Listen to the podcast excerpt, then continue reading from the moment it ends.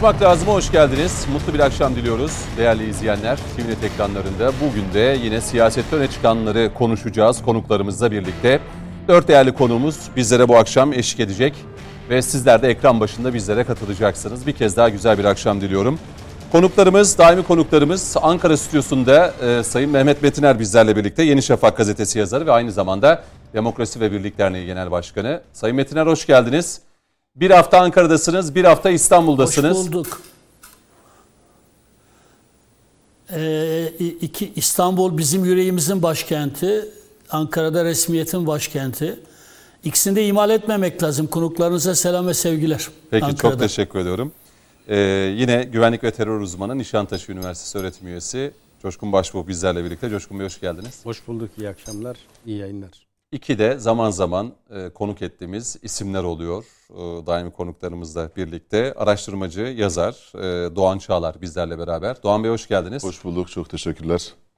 Ve e, Yeni Yüzyıl Üniversitesi Hukuk Fakültesi Dekanı Profesör Doktor Celal Erbay. Celal hocamız da bizlerle beraber. Hocam hoş geldiniz siz de. Hoş bulduk efendim.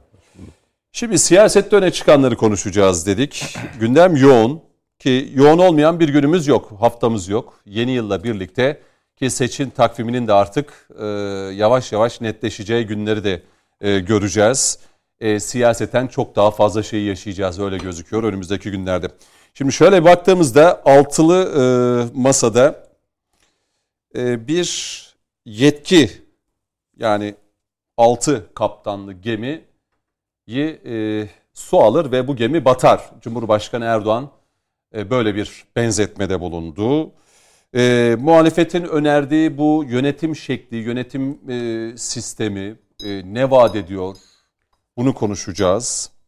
Davutoğlu'nun çoklu yetki önerisi üzerinden bu tartışma başlamıştı.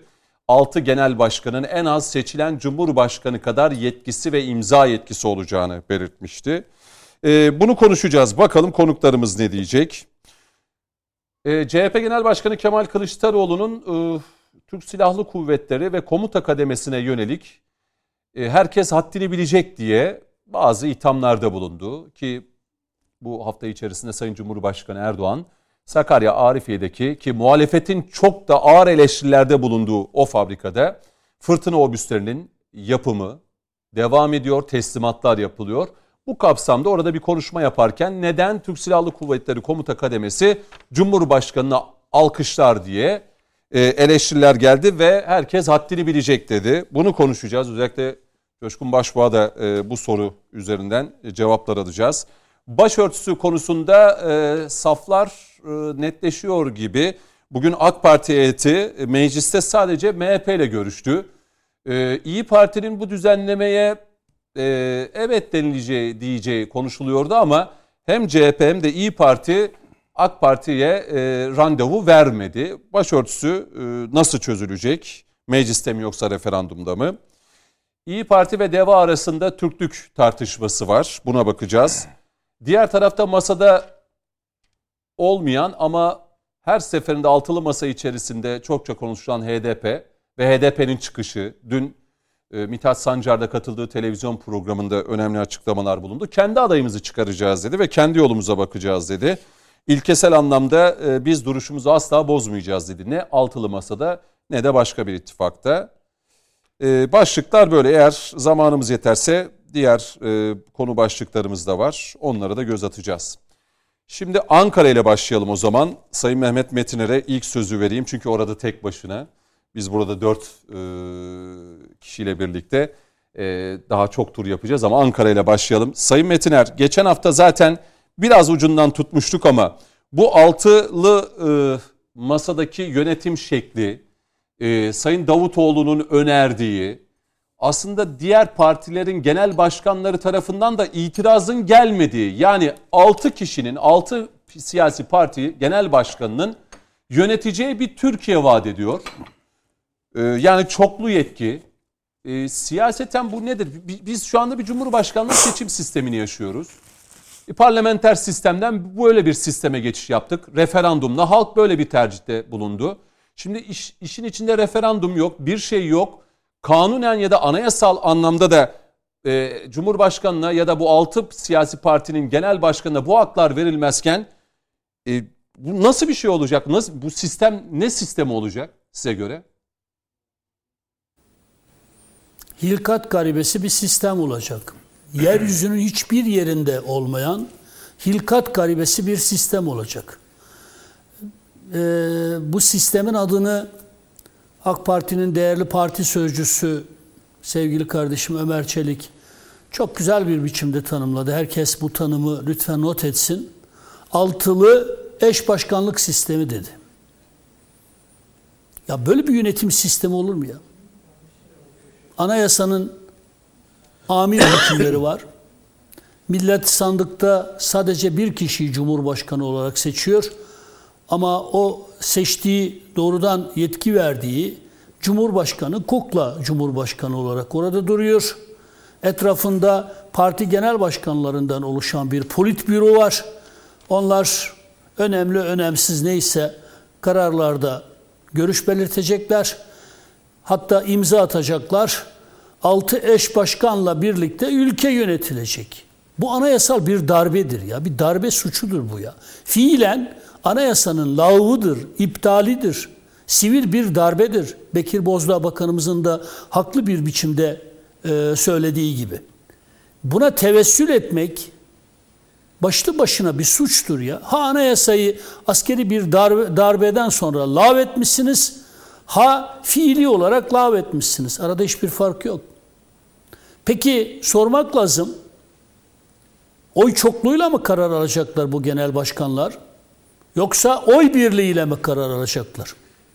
Eğer oy çokluğuyla karar alacaklarsa Kemal Bey şu an acılı bir günün sana hiçbir şekilde eleştiri getirmeyeceğiz. Geleneğimiz, örfümüz buna izin vermez. Dayın vefat etmiş. Allah'tan rahmet diliyoruz. Size de sabır diliyoruz. Ama sen Kemal Kılıçdaroğlu sakın Cumhurbaşkanı adayı olmayı düşünmeyiniz. Çünkü oy çokluğuyla karar alınırsa hiçbir konuda CHP, CHP ideolojisinin hükmü geçmez yani. Yani CHP Kılıçdaroğlu'nu Cumhurbaşkanı sözüm ona seçtirse bile asla kendi e, parti programatiğine uygun bir biçimde ülke yönetemez. Çünkü oy çokluğuyla olduğu andan itibaren masada Kemal Bey'in dışında zaten solcu olan hiçbir lider yok. Yani sağ sağcı bir zihniyet bu ülkeyi yönetmiş olacak. CHP'lerin istediği bu mu? Yani böyle bir masadan sağcıların diğer e, irili ufaklı sağcı partilerin programatiğinin programatiğiyle yönetilen bir Türkiye mi olsun istiyorlar? Eğer CHP'liler böyle bir yönetim modelinden yana iseler o zaman e, kendi akıbetlerine yansınlar. Peki oy birliğiyle mi karar alacaklar? Biz de bunu açıklasınlar, biz bilelim. Sonuçta kendilerine oy vereceğiz millet olarak. Peki oy birliğini nasıl sağlayacaklar? Diyelim ki Suriye'nin kuzeyine bir tezkere çıkartacağız. Diyelim ki Libya'ya bir tezkere çıkartacağız. Diyelim ki Irak'ın kuzeyine terörle mücadele kapsamında bir tezkere çıkartacağız. Peki bu partiler oy birliğiyle nasıl karar verecekler? Karar veremedikleri zaman ne olacak? Terörle mücadele sekteye mi uğrayacak yani? Yani pek çok konuda nasıl anlaşamadıklarını bildiğimiz bu partiler Nasıl ülkeyi birlikte yönetecekler? İşte en son tartışmalarda gördük yani. Şu o tartışmalara girmeyeceğim elbette. Ee, belki bir başka başlıkta konuşuruz diye. Deva Partisi'nin söyledikleriyle İyi Parti'nin söylediklerini yan yana getirmeniz mümkün mü ya? Birinin dediğine ötekisi ihanet diyor. Cumhuriyeti böldürtmeyiz diyorlar, devleti böldürtmeyiz diyorlar. Demek ki o masada devleti bölmek isteyen, düşünceleriyle, bir kısım düşünceleriyle bir parti var. E bir de devleti böldürtmeyiz, ihanetinize izin vermeyeceğiz diyen bir başka parti var. E şimdi bunlar nasıl ülkeyi birlikte yönetecekler Allah aşkına ya? Birisi bütün tarikatlar ve cemaatler kaldırılmalı derken ötekisi tarikat ve cemaatlerin işte devrim kanunlarının da devre dışı bırılarak yeni bir formülasyona kavuşturulması gerektiğini söylüyor. Söylediğinin doğruluğunu yanlışlığını tartışmıyorum. Hı hı. O bahsi diğerdir. Onu tartıştığımızda kendi mülazalarımızı söyleriz. Ama öyle diyenle böyle diyen bir masada ülkeyi nasıl yönetecek Allah aşkına ya? Yani Türklük tartışmasından, Türk vatandaşlığı tartışmasından, e, Kürtçe tartışmasından bir Kürt olarak ben de son derece rahatsızım. Yani Deva Partisi'nin yapmış olduğu bu hamlelerin samimiyetle hiç alakası yok. Yani zerre miskal samimiyetle hiçbir alakası yok. Kürtlerin bu denli siyasal istismar aracı kılınmasından Demokrasi ve Birlik Derneği Genel Başkanı olarak bu ülkeye sadakati kuşkusuz olan bir Kürt olarak şiddetle ve hiddetle e, reddediyorum bunları. Kimse Kürtlerin e, duygular üzerinden e, HDP'nin yaptığının bir başka benzeri siyasal istismara kalkışmasın. Onun için şunu söylemeye çalışıyorum. Belki bunu da konuşacağız ama Mutlaka. bu bahiste söylediğim şey yani bir politbüro hı hı. anayasanın amir hükümlerine rağmen oluşacak altılı e, başkanlar, genel başkanlar bir masada oturacaklar, ülkeyi birlikte yönetecekler. Peki anayasada karşılığı var mı? Yok. Peki fiiliyatta bu mümkün mü? Nasıl mümkün olacak bu? E şimdi siz anayasayı ilga ediyorsunuz, fiilen ilga ediyorsunuz. Sonra da efendim işte e, bütün bu şeyler niye biliyor musun? Bugün de işte adını vermeyip içimizden ayrılan bir partinin içimizden ayrılanların kurduğu bir partinin, küçük bir partinin genel başkanı ya görülüyor Tayyip Erdoğan, Tayyip Erdoğan. Ya bey adam Tayyip Erdoğan'ın adını anmadan yapacağın hiçbir cümlenin karşılığı yok ya. Hala Tayyip Erdoğan'dan nemalanıyorsun ya. Ve üstelik o masada oturmanın tek sebebi de siyaseten güçlü olduğun için, toplumda karşılığın olduğu için değil. Tayyip Erdoğan'a söyleyeceğin sözlerden dolayıdır. Zaten sen iki gün, üç gün, beş gün Tayyip Erdoğan'a dair şu ve bu şekilde demeç vermezsen kimse senin varlığının farkına varmayacak. Yani dolayısıyla böyle bir masayla ülke idare edilemez. Bir, ülke büyük bir ihanettir. İki, e, e, anayasanın lavıdır. Orada değerli hocamız var zaten gerekli açıklama yaparlar. A, anayasanın fiilen lavıdır bu e, ve sivil bir darbedir bu. Bu kabul edilebilir bir durum değildir.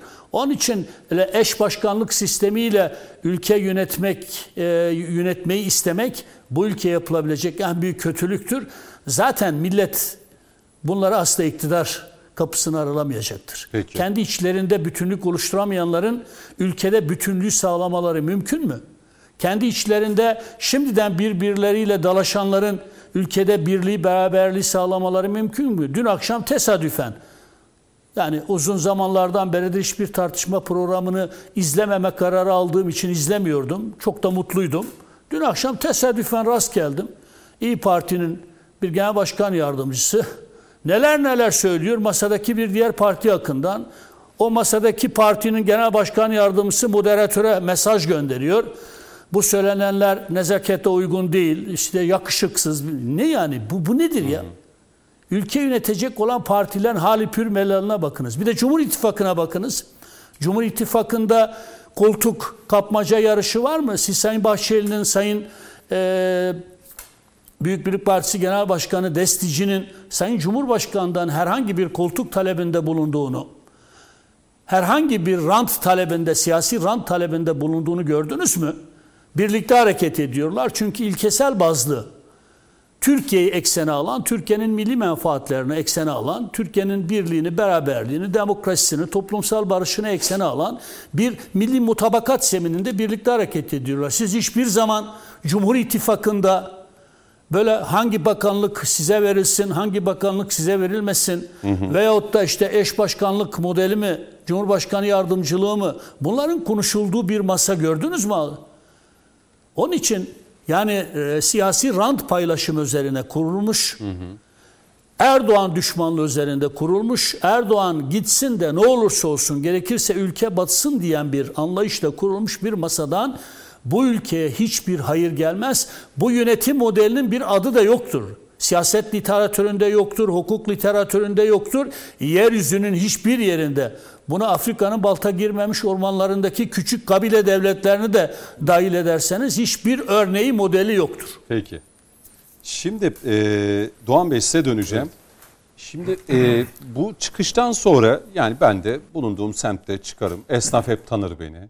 E, konuşuruz. E, işte bir berbere, kuaföre girdik. Biliyorsunuz özellikle kuaför ve berberler de memleketin Doğru. E, sorunları çok da güzel konuşulur. Yani farklı görüşler vardır, sıra bekleyenler vardır o esnada.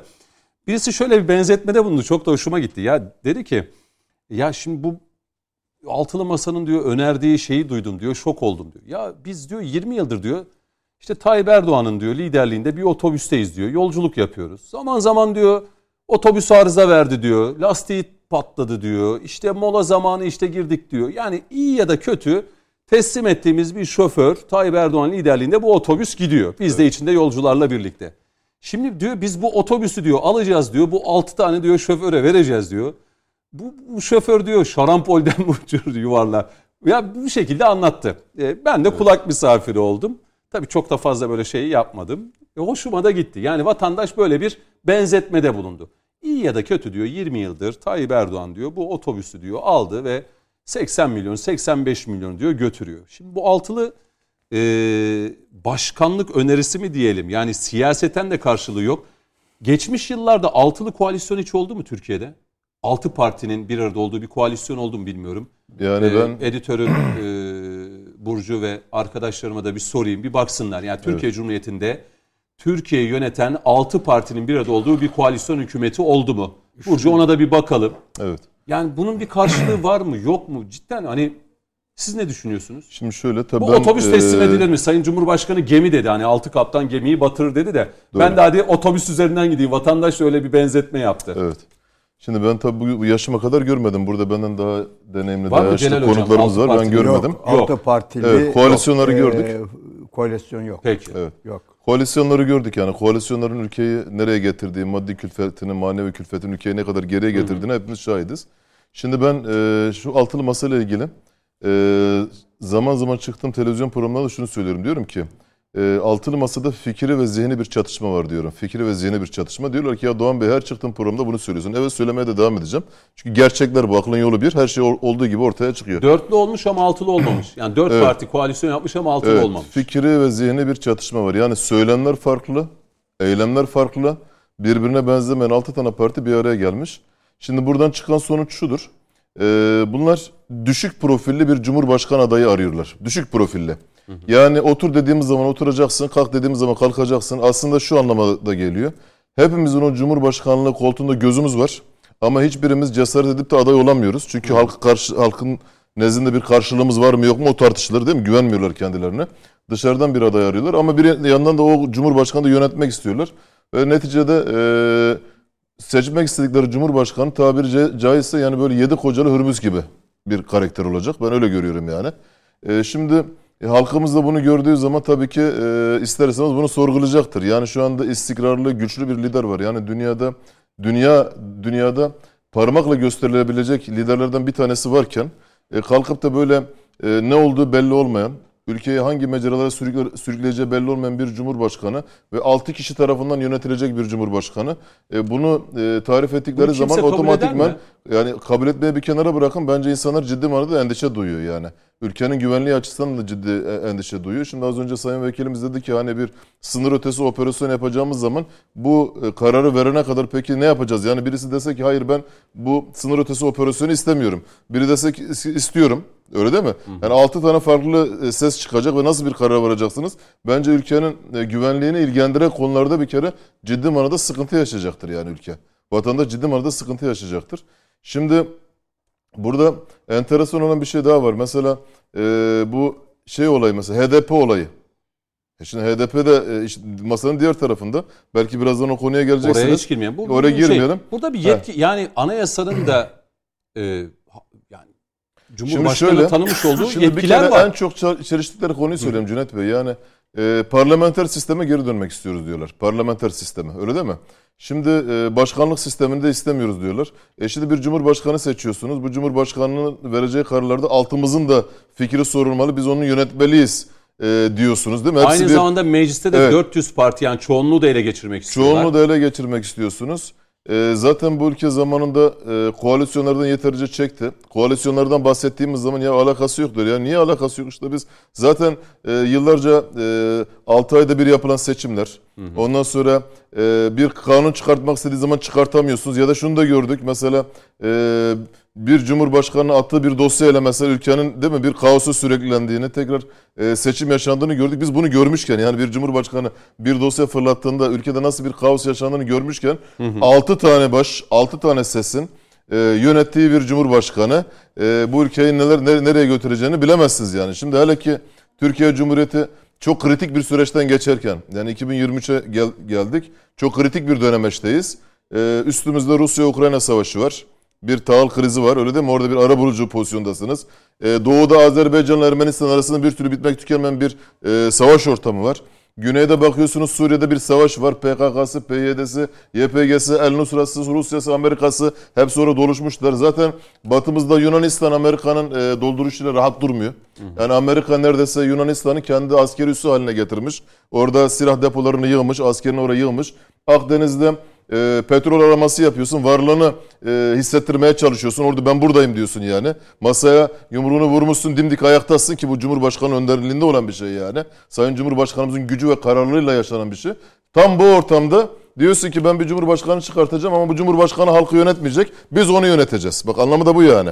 Hani bu Cumhurbaşkanı Türkiye'yi, ülkeyi, halkı yönetmeyecek. Biz onu yöneteceğiz. Biz ne dersek öyle olacak. Yani biri kolundan çekecek, sol kolundan, biri sağ kolundan çekecek. Biri sağ bacağından, biri sol bacağından, biri boynundan çekerecek. Yani böyle enteresan bir ortamla Tamam da karşılaşacağız. bunu bile bile bir- birisi aday olur mu? Şimdi bunu bile bile birisi aday olur mu? Bu da güzel. Şimdi Şimdi bulunabilir miyim? Tabii. şimdi Mehmet Bey bir şey söyleyecek. Bir eklemede bulunayım mı dedi.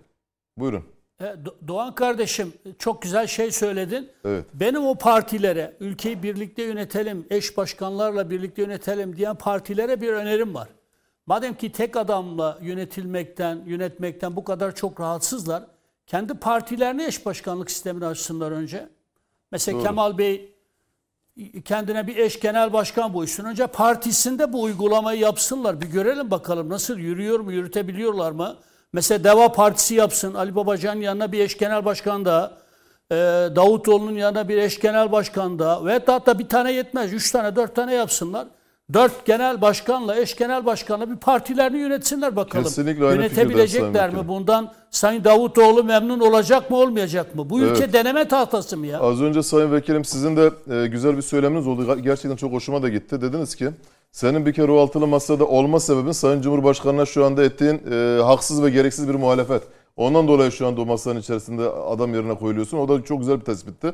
E, zaten o olmasa şu anda var olan %0.1 mi ne kadar oy oranı bilmiyoruz. Onu da al- alamayacaksın yani. Gene varlığını Sayın Cumhurbaşkanı'na borçlu. Doğru mu Sayın Vekilim? Halen şu anda bulunduğu masada varlığını Çok Sayın doğru. Cumhurbaşkanı'na borçlu. Muhalefet ederek de yani Çok borçlu. doğru. Çok doğru. Evet şimdi e, bir de şöyle bir e, tespitte bulunacağım.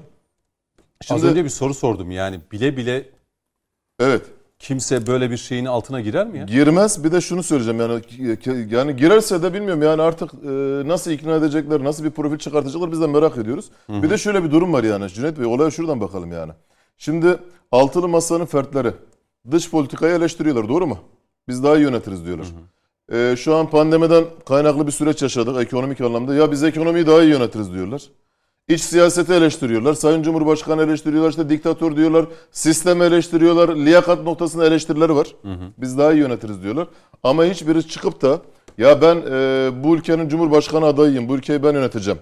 Ben çıkarım. Masaya yumru masa kimse masaya yumruğunu vurmuyor. Farkında mısınız? Böyle bir durum da var yani. Şu anda yani 6-7 aydan beri tartışılan bir şey var. Acaba Cumhurbaşkanı adayları İmamoğlu mu olsun? Acaba Mansur Yavaş mı olsun? Ya da ne bileyim bir başkası mı olsun? Dışarıdan sürekli böyle bir isimler dolanıyor. Mesela şunu tartışmıyoruz. İşte Meral Akşener mi olsun? E, Kılıçdaroğlu mu olsun? Efendim Davutoğlu mu olsun? Babacan mı olsun? İşte Saadet Partisi lideri, Demokrat Partisi lideri bunları tartışmıyorlar. Sürekli iki kişi üzerine döndü. 6-7 aydan beri. Son zamanlarda Kılıçdaroğlu biraz daha böyle gündeme gelmeye başladı. Ya şimdi hem ülkeyi daha iyi yönetirim diyorsun. Hem de dışarıdan bir aday arıyorsan bunun anlamı şudur. Ben bu ülkeyi yönetecek kabiliyette ve liyakatta O değilim. zaman şöyle bitireyim Coşkun. Bey'e döneceğim. Bitireceğim. Yani bu altı mas- e, altılı masada hangi genel başkan diğer genel başkanların vereceği karara göre daha iyi hareket eder? Yani burada Yani e, uzlaşıcı olur. Daha iyimser yaklaşmak istiyorum ben. Altı mas Ben altılı hiçbirinin- masadaki hangi isim aday gösterilirse diğer genel başkanlarla iyi Vallahi anlaşır. Şöyle söyleyeyim size herhalde orada oy oranı en düşük olan parti Demokrat Parti. Doğru mu biliyorum? Gültekin Uysal mı? Kesinlikle ben Gültekin Uysa- Uysal'ın bile yani kalkıp da diğerlerine uyup da onların istediği kararları vereceğini düşünmüyorum. Yani mutlaka bir çatışma yaşayacaklardır. Ee, bir de şöyle şunu söylüyorum diyorum ki ya hem eleştiriyorsun Sayın Cumhurbaşkanı'nı, AK Parti'yi, dış politikayı, ekonomiyi eleştiriyorsunuz. Ee, sonra ben ülkeyi daha iyi yönetirim diyorsunuz ama kalkıp da Cumhurbaşkanı adayı olamıyorsunuz dışarıdan bir aday arıyorsunuz. Bunun anlamı nedir? Demek ki ben bu ülkeyi yönetecek kabiliyete ve liyakate değilim demek yani. O yüzden dışarıdan birini arıyorum demek yani böyle bir sonuç da ortaya çıkar.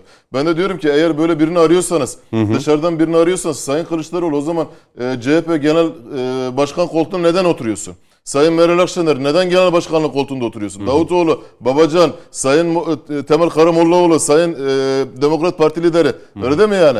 Neden oturuyorsunuz o zaman o koltuklarda? Doğru değil mi? Eğer aday olamıyorsanız hem eleştiriyorsunuz "Be- biz daha iyi yönetiriz diyorsunuz. Aday olmuyorsunuz dışarıdan birini arıyorsunuz. Ya demek ki o liyakatte görmüyorsunuz. Halkın teveccühü bende yok diyorsunuz o zaman. Yani ben demek Ama ki şöyle olduğum şunu zaman da söylüyorlar. Belki yani. araya gireyim. Altılı masaya yani kimse yok burada ama altılı masa da ya biz böyle diyor çoklu hani çoğulcu demokrasiyi getirmiş olacağız Ya- ve Türkiye rahatlayacak Böyle diyorlar. süslü cümlelerle üstünü kapatır Cüneyt. Peki. Bak emin olun. Şimdi- emin emin olun şu anda yani Sayın Cumhurbaşkanının e, Çoğulcu Gördüğü- demokrasi partilerinde uygulasınlar. şimdi Sayın Cumhurbaşkanının gördüğü teveccühün yüzde birini kendilerinde görseler emin olun böyle pehlivan gibi pi- piyasaya çıkıp da ben adayım deyip de ortaya çıkarlar ama göremedikleri için Peki. şu anda dışarıdan birini ve altı parti bir araya gelmişsiniz yani.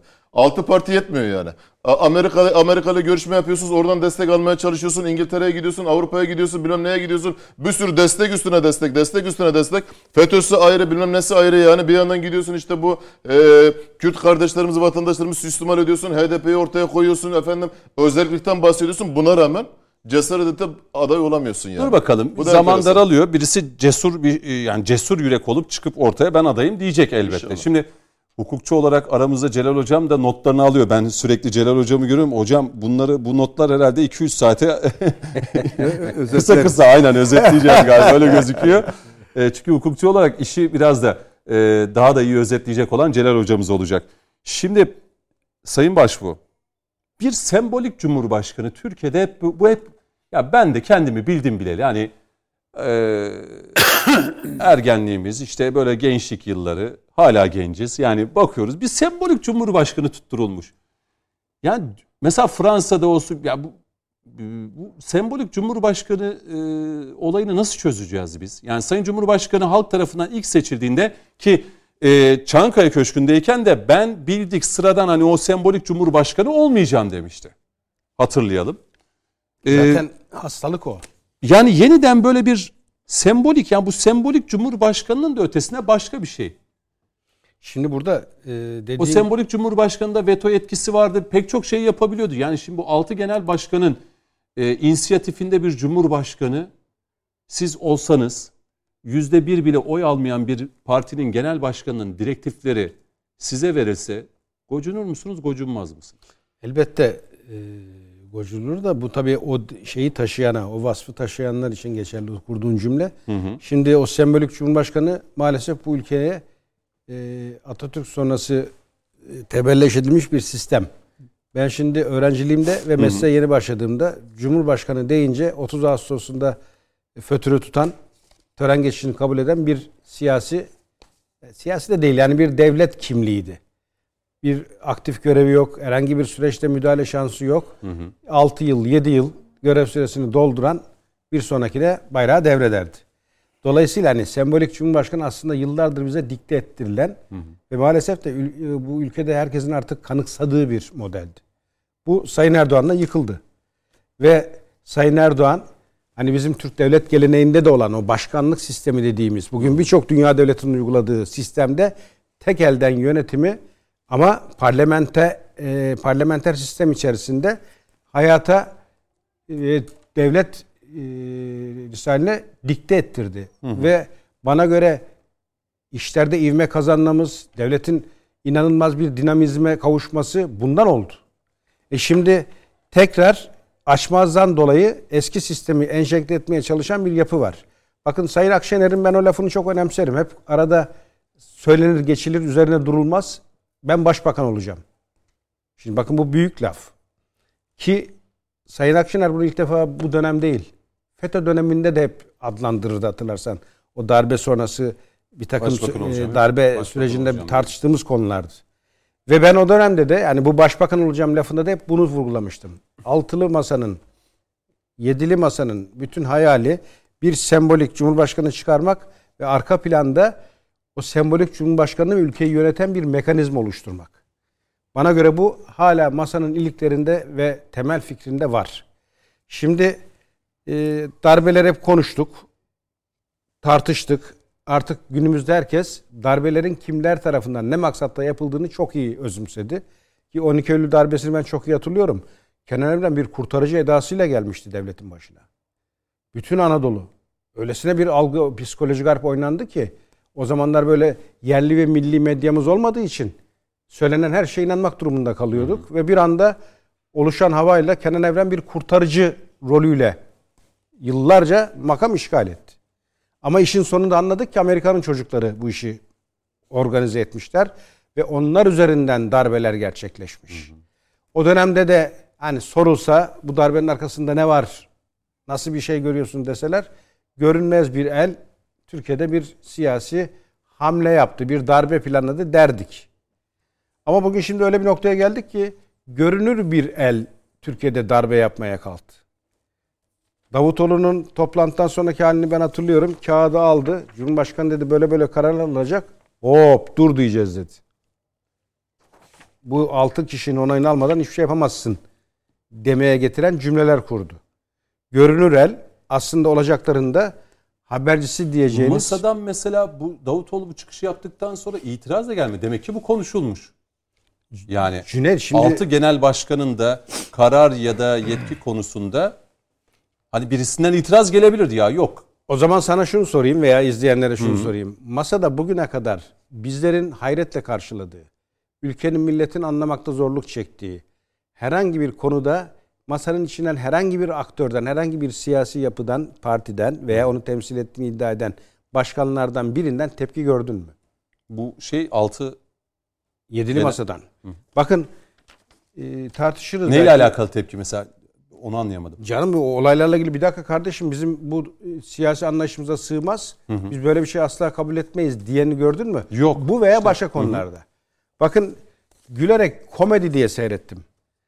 Ee, HDP'den çok HDP'li olan Deva Partisi'nin başkanı diye adlandırılan kişi çıkıyor diyor ki Türklükle diyor sıkıntımız var kaldıracağız diyor. Başkan yardımcısına soruyorlar hani olur ya kazayla ağzından çıkmıştır veya yanlış ifade etmiştir.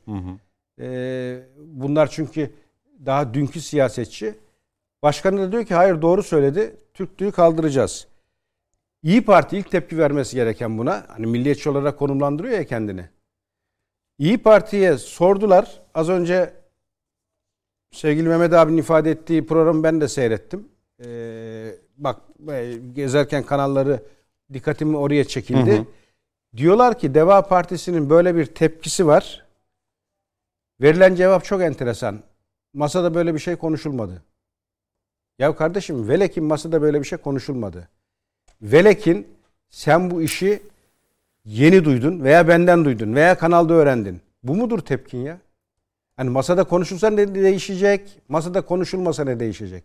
Sen İyi Parti temsil ettiğin değerler olarak çıkıp da kardeşim bu ülkede kimin Türk kimliğiyle sorunu varsa asla onunla birlikte aynı masada aynı siyasi anlayış içerisinde olamayız, olmayacağız diye bir tepki ortaya koymuyorsun. Kendini öyle konumlandırıyorsun. Ha demek ki burada arka planda başka işler dönüyor. Masada çoklu sesli yani nasıl diyeyim çok seslilik öyle deniliyor işte. Herkes her parti istediğini söyleyebiliyor özgürce deniliyor. Şimdi e, burada milletin beklediği çok seslilik değil. Milletin beklediği bu masadan alınan ortak bir karar. Öyle diye çıktın ya ortalığa. Biz dedin 6 kişiyiz. Ortak bazı konularda anlaşacağız. Ortak bir aday çıkaracağız. Ve bu seçimde de biz ağır masa olarak yerimizi alacağız. Bununla ilgili daha şu ana kadar tek bir hamle yok. Keşke yanılsaydık. Hatırlar mısın? İlk bu konu gündeme geldiğinde şunu söylemiştim ben. Altılı yedili masa ki ben hep yedili masa olarak tanımlarım hala da aynı yerdeyim. Artık Millet İttifakı söylenmiyor. Hep altılı masa, yedili masa. Yani Ha. o ittifak şeyinden Ben- de vazgeçildi sanki. Ben baştan beri aynı yerdeyim. Yedili masadayım. Ve sana izleyenlerin huzurunda şunu söylemiştim. Yedili masadan asla bir aday çıkmayacak. Çok toplantılar göreceğiz. Ve muhtemelen 2-3 ay kala seçimlere masanın adayı diye dışarının enjekte ettiği bir ismi biz aday olarak göreceğiz demiştim. Şimdi ilk kısmı tut- e, bildik, tutturduk. Niye? Çünkü Yabancı hakem mi gelecek? zaten baştan sona bu masanın iliğinde, kemiğinde uluslararası karar vericiler var. Şimdi yalnız şunu da söylemekte fayda var. Uluslararası karar vericilerin de öyle her şeye hakim hani bir sinsi plan işte onun bir zamanı biliyoruz öyle bir şey havaları yok. Onlar da panik içinde. Yani masadaki paniği, o ikiyüzlülüğü veya o e, kaos ortamını Amerika'da da görebilirsin. Ben şey Ameri- düşünüyorum. Acaba altılı masa hani şöyle bir, bir buçuk yıl öncesine gidelim. Ee, belki teorik anlamda evet iyi olacak, güzel olacak bir şeyi ortaya çıkardılar. Hani siyaseten belki yan yana gelmeyecek. Altı ideolojik parti. anlamda altı partinin bir araya geldiği e, bir masa ama sonrasında milletvekili sıralamalar kim nasıl yapacak, bakanlık bazakta şu falan derken şimdi onlar da işin içinden çıkılmaz bir hale geldiklerini görüyorlar gibi hissediyorum ben. Cüneyt şöyle e, bir kere bu yedili masa hı. öyle iyi niyetle veya hani e, o senin çizmiş olduğun o iyimser tabloyla bir araya gelmiş asla değil. Ya kendi Bunlar- açılarından diyorum. Yani biz geldik bu ülkeyi inşallah seçimleri kazanacağız, yöneteceğiz ya ama Kendilerinin öyle bir açısı yok. Bunlar dışarıdan yapıştırıldı. Ortak düşman Tayyip üzerinden. şimdi isteseler de masadan kalkamıyorlar. dokunan- Kalkamazlar zaten. Yani bu masayı Geçen hafta konuşmuştuk yani. He. Şu eller sağlam tutkanla He, yapıştırılmış bu, diye. bu masayı Kur'an dağıtabilir. Onun haricinde e, dikkat eder misin bak o kadar uç noktalarda tartışmalar yaşanmasına şahitlik ettik ki hiçbir masayı dağıtamadı. Bırak masayı dağıtmayı. Siz hala seçime Ara- kadar bu masa dağılmaz diyorsunuz. Dağılmaz. Bakın e, şimdi zaten e, az önce bu bir- masayı dağıtan da dağılır mı? Masayı dağıtan dağılır mı? Şöyle o bir yafta. Şimdi seçmen tabanına diyorsun ki ya İyi Parti kardeşim milliyetçi. Adam Türklükle kendini milliyetçi muhafazakar Tamam. olarak tanımlayan bir parti diyor ki ben hiç öyle göründüğü gibi değilim. Benim Türklükle sorunum var diyor. Ve buna tepki vermesi gereken senin de inandığın İyi Parti dediğin yapı süreci uzaktan gülerek seyrediyor. Şimdi sen bunu nasıl kılıflandırırsın seçmen tabanına? Ya biz bunun karşılığını veririz ama ah bu siyaset yok mu? İşte biz çekilirsek masa dağılacak ya. O nedenle hasar alan parti biz olmayalım diye susmak zorunda kalıyoruz. Yaratılan hava bu. Ama işin aslı asla böyle değil. Sevgili komutanım bir eklem yapabilir miyim? Tabii ki. Bir de yani acaba diyorum ki şu İyi size geliyorum şimdi. İyi Parti yetkililerin bir kısmı acaba e, Meral Hanım'ın hala o masada oturmasından yana memnunlar mı? Bence İyi Parti'nin içerisinde de bir e, fikir ayrılığı var, bir kaynama var.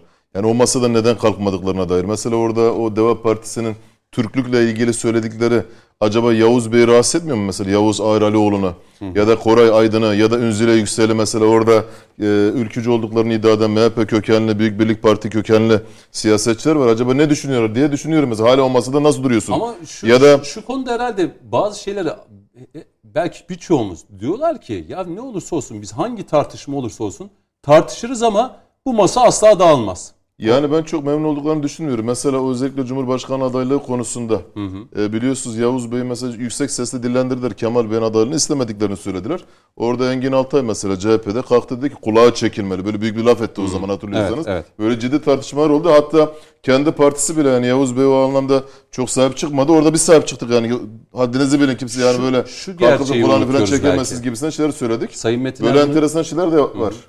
e, Sayın Metiner de e, hep e, bunu söyle yani bu Erdoğan'ı devirme, Erdoğan nefreti e, İsteseler de kalkamıyorlar. Yalnız bak şimdi Cüneyt şöyle bir konu var. yani Erdoğan'ı devirelim de ne olursa Evet. olsun ne söylenirse söylensin buradan girer buradan çıkar ya da işte Erdoğan'ı deviremeyecekler. Erdoğan'ı deviremeyecekler. Bu Erdoğan'ın karşısında yenilmeye mahkumdurlar. bu- bak bu Hiç masanın kimsenin kuşkusu olmasın. bu, bu masanın son cümleleri alayım Celal Hoca'ya döneceğim. Bu bu masanın ve Amerika'nın zaten temel hedefi o. Hatta e, bu fikri başka ortamlarda, başka değişik siyasi arenalarda biz duyduk. Gabriel ya Alman baş, e, Dışişleri Bakanı aynen şöyle söyledi. Buradan AK Parti'ye sesleniyorum dedi. Bizim sizde hiçbir sorunumuz yok Avrupa olarak dedi. Bütün sıkıntı Erdoğan. Onu gönderin biz sizle anlaşırız dedi.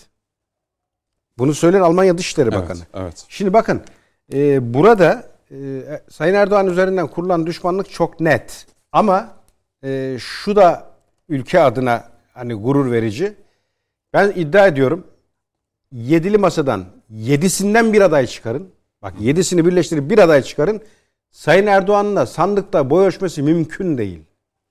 Ve aslında bu sonucu Amerika'da uluslararası karar vericiler de kabul etti. Ne diyor Davutoğlu? Bütün planı ona kurmuşlar şu an. Aslında orada bir ayrıntıyı atlıyoruz biz. Diyor ki dur bakalım diyeceğiz diyor. Öyle önüne kafana göre karar alamazsın diyeceğiz diyor. Kime diyor bunu? Sayın Erdoğan'ı kastetmese de yani şey, bizzat ismen dillendirmese de Sayın Erdoğan'ı kastederek bu cümleler kuruluyor. Neden? Çünkü aslında onlar da Nasıl bir arası var? Cumhurbaşkanlığı sandığında sonucun ne olacağını çok iyi biliyorlar ve bütün odaklanmayı parlamenter sistem üzerine kurmuşlar. Amaç ne orada Cüneyt? S- Cumhurbaşkanı seçildiği takdirde parlamentodaki çoğunluğu alarak sistemi kitleyecek, Cumhurbaşkanını çalışmaz hale getirecek ve ülkeyi yeniden bir kaos ortamına sokacak siyasi arenayı yaratmak. Bütün maksat bu ve aslında Davutoğlu'nun yaptığı itiraf da hedefin bu olduğunu gösteren çok net bir söylem. Peki. Kitleyeceğiz ve çalıştırmayacağız diyor. İşin özü ve Türkçesi bu. Peki. Ama evvelallah Cumhurbaşkanlığında olduğu gibi siyasi partilerle ilgili parlamenter sandıktan da ben e, Cumhur İttifakı'nın devam yönünde bir oy çıkacağını düşünüyorum. Çünkü son araştırmalarda da çok ciddi bir tırmanış var. Hele ki bu yedili masanın yaptığı bu e, akıl almaz son bu. siyasetlerden sonra. Altılı. E şimdi 1975 yılında Sü- rahmetli Süleyman Demirel döneminde dört partili bir koalisyon olmuş. En fazla üçlü koalisyonların daha çok olduğunu görüyoruz Celal Genelde Hocam. üçlü. Celal Hocam ve e, açıkçası e, hukuk altı partinin e, yöneteceği bir e, Türkiye ne diyor Celal Hocam? Siz ne diyorsunuz? Şimdi efendim e, Ya da bu muhalefetin altılı masanın bu önerdiği sistem nasıl bir sistemdir? Bu sistemin bir adı var mıdır? bu sistemin adı yok. Bu sistemin şu anda efendim biz pazara giderken bizim elimizde bir listemiz olur. Benim ihtiyacım şunlar şunlar şunlardır. İhtiyacımı şuradan şuradan karşılayabilirim diyerekten. Aynı şekilde bir seçim var önümüzde. 20 2023 işte Haziran'da olur, Mayıs'ta olur. O bizi ilgilendirmez. Ne zaman sandığı milletin önüne koyarsalar millet gider oyunu verir. Peki milletin e, hedefi nedir? Milletin hedefi 5 senelik süre içerisinde kendisini, kendisini, kendi çıkarları, milli iradesi, tarihi geçmişi, tarihi misyonu doğrultusunda e, sevk ve idare edecek. Bu hususta yürütmeyi, icrayı efendim elinde bulunduracak yetkiliyi seçmek. Buna efendim Cumhurbaşkanlığı hükümet sistemi diyoruz. Biraz daha genişletilmiş tabirle birlikte başkanlık sistemi diyebiliriz buna. Bu belli. Bu belli, adını biliyoruz. Bunun adını belli. Yani bunun dışında, bunun dışında bakın, bunun dışında bu adı belli olan efendim e, eskilerin tabiriyle etrafı çizilmiş, tayin edilmiş. Ona etrafını cami deriz biz. Ve gayrıları, agyarı, ilgisiz, lüzumsuz olanlar da dışarıda bırakılmış olanlar efendim şu anda belli. Dolayısıyla dolayısıyla bu altılı masanın iddia ettiği şekilde efendim e, altı kişi Yetki dağılımı diyorlar Celal Hocam. efendim kim dağıtacak yetkiyi? Bakın dikkat Heh, edin. bak o da önemli. Kim dağıtacak? Yetkiyi? Da- yetkiyi bu hukuk devleti. Hukuk devleti ne demektir biliyor musunuz? Vatandaşlar hukuk devleti vatandaşın vatandaş olarak yargının yargı mensubu olarak yürütmenin yürütme mensubu olarak nasıl ne şekilde hareket edeceğini belirleyen kanunlar yazılı mevzuat önceden belirlenmiştir, ilan edilmiştir Herkes de bunu bilir. Buna göre hareket eder. Yani kanunen size bir yetki Tabii. tanınır ve ona göre. Ona göre hareket Şimdi altılı edersin. masadaki bu altı siyasi parti Yok. genel başkanı bu yetkiyi kim tanıyacak? Böyle bir yetki yok ki. Öyle bir yetkinin anayasada belirlenmiş olması lazım. Ya ama diyorlar işte bizim yetkimiz olacak diyor. O zaman yetkisizlik bu. Bu yetkisiz. Şimdi bakın. Burada Milletten almadığınız bir yetkiyi nasıl kullanacaksınız? Milletten Yok. almadığınız yetkiyi Bak nasıl şimdi. kullanacaksınız? Şimdi millet eğer bir yetki verirse, millet eğer bir yetki verirse kime yetki verecek millet? Cumhurbaşkanı adayı A milletin karşısına Evet. çıkacak, B milletin karşısına çıkacak. Efendim, Cumhurbaşkanı A veya B milletin karşısına çıktıktan sonra o farz ediniz ki yüzde 50 artı 1'i aldı ve Cumhurbaşkanı seçildi Evet. ve bu yüzde 50 artı biri alan ve milletin yetkilendirdiği yolun açık olsun. Sen Ülkeyi sen 5 yöneteceksin. sene süreyle benim adıma bu memleketi, bu ülkeyi sen yöneteceksin. İşte önünde kanunların, işte anayasan, işte yazılı mevzuat, efendim kanunu, tüzüğü, yönetmeli hepsi. Evet. Şayet darda kalır, darda kalır. Efendim e, yapmak istediğini yapmak için bir mevzuat değişikliği ihtiyacını hissedersen işte ben aynı zamanda e, parlamentoyu da seçtim. Tamam. İşte parlamento burada teklifte bulunursun veyahut da kendi mensubu bulunduğun kişiler senin bu darlığını görür. Partine mensup kişiler senin darlığını görür ve o darlığı giderecek şekilde kanun yapar. Hukuk devleti bu Peki demek. altılı masadaki her bir e, siyasi yıllarca tecrübeli siyasetçiler yani bunlar bunları bilmiyorlar mı? Bakın. Şimdi burada bir yetki gaspı oluşmayacak mı? Eğer Bakın mesele nedir biliyor musunuz? Şimdi vatandaşlarımız Helal hocam. iyi, iyi bilsin. Buyurun Mehmet Bey. Bu, bu yönetim modelini Ekrem İmamoğlu'nun başkan olduğu İstanbul Büyükşehir Belediyesi'nde bir uygulansınlar görelim. Doğru. Doğru. Şimdi bu işin Kendi aslını büyükşehir belediyelerinde bir uygulasınlar görelim. Eğer gerçekten faydalıysa ülke içinde deneyelim yani. Şimdi bakın şu hususu hepimiz bilelim. Bu mesele bu mesele dünyanın sahibi biziz diyen emperyalist güçler vardır. Bunlar vaktiyle geçmişte tarihte bizim o 7 asırlık imparatorluğumuzu, devletimizi yerle bir ettiler. Yerle yeksan ettiler. Efendim o yüce devleti yerle yeksan eden sermayenin merkezi olan yere bu oluşumun altılı masanın efendim düzenleyicisi önündeki kişi gitti temiz para arıyorum diyerekten Kuttül Emare'deki şühedanın, Çanakkale'deki şühedanın kanlarının lekelediği paralardan para devşirmeye kalktı. Şimdi bakın, bütün dünya Türkiye'de olup bitenden haberdar. Bütün dünya birbirini güzel izliyor. Biz bizden de daha çok izliyor.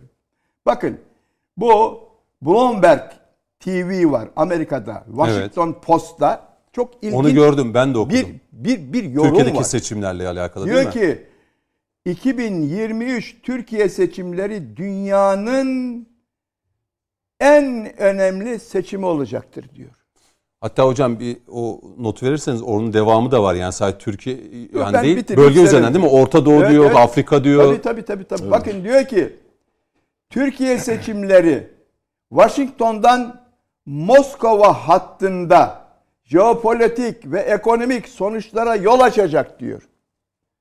Efendim ayrıca Avrupa başkentlerini, Orta Doğu'yu, Orta Asya'yı ve Afrika'yı etkileyecek. Şimdiye kadar etkiledi. Şimdiden sonra da etkileyecek. Afrika'yı etkileyecek. Afrika'daki Batı sömürgesi sona erecek. Afrika'daki Fransız hakimiyeti sona erecek. Orta Doğu'daki efendim e, mevcut yönlendirme hareketleri kendisine çeki düzen verecek. Dikkatli konuşuyorum. Bu seçim o kadar önemli. Bu onlar. seçim o kadar önemli. E peki ka- artık kazanacak olan bu dediklerine mi hizmet edecek? ha şimdi şunu da size söyleyeyim. Biz altılı masa Sayın Coşkun Bey ne dedi? Yedili masa diyorum dedi değil mi? Evet. Ben de diyorum ki hayır yedili masa değil sekizli masa.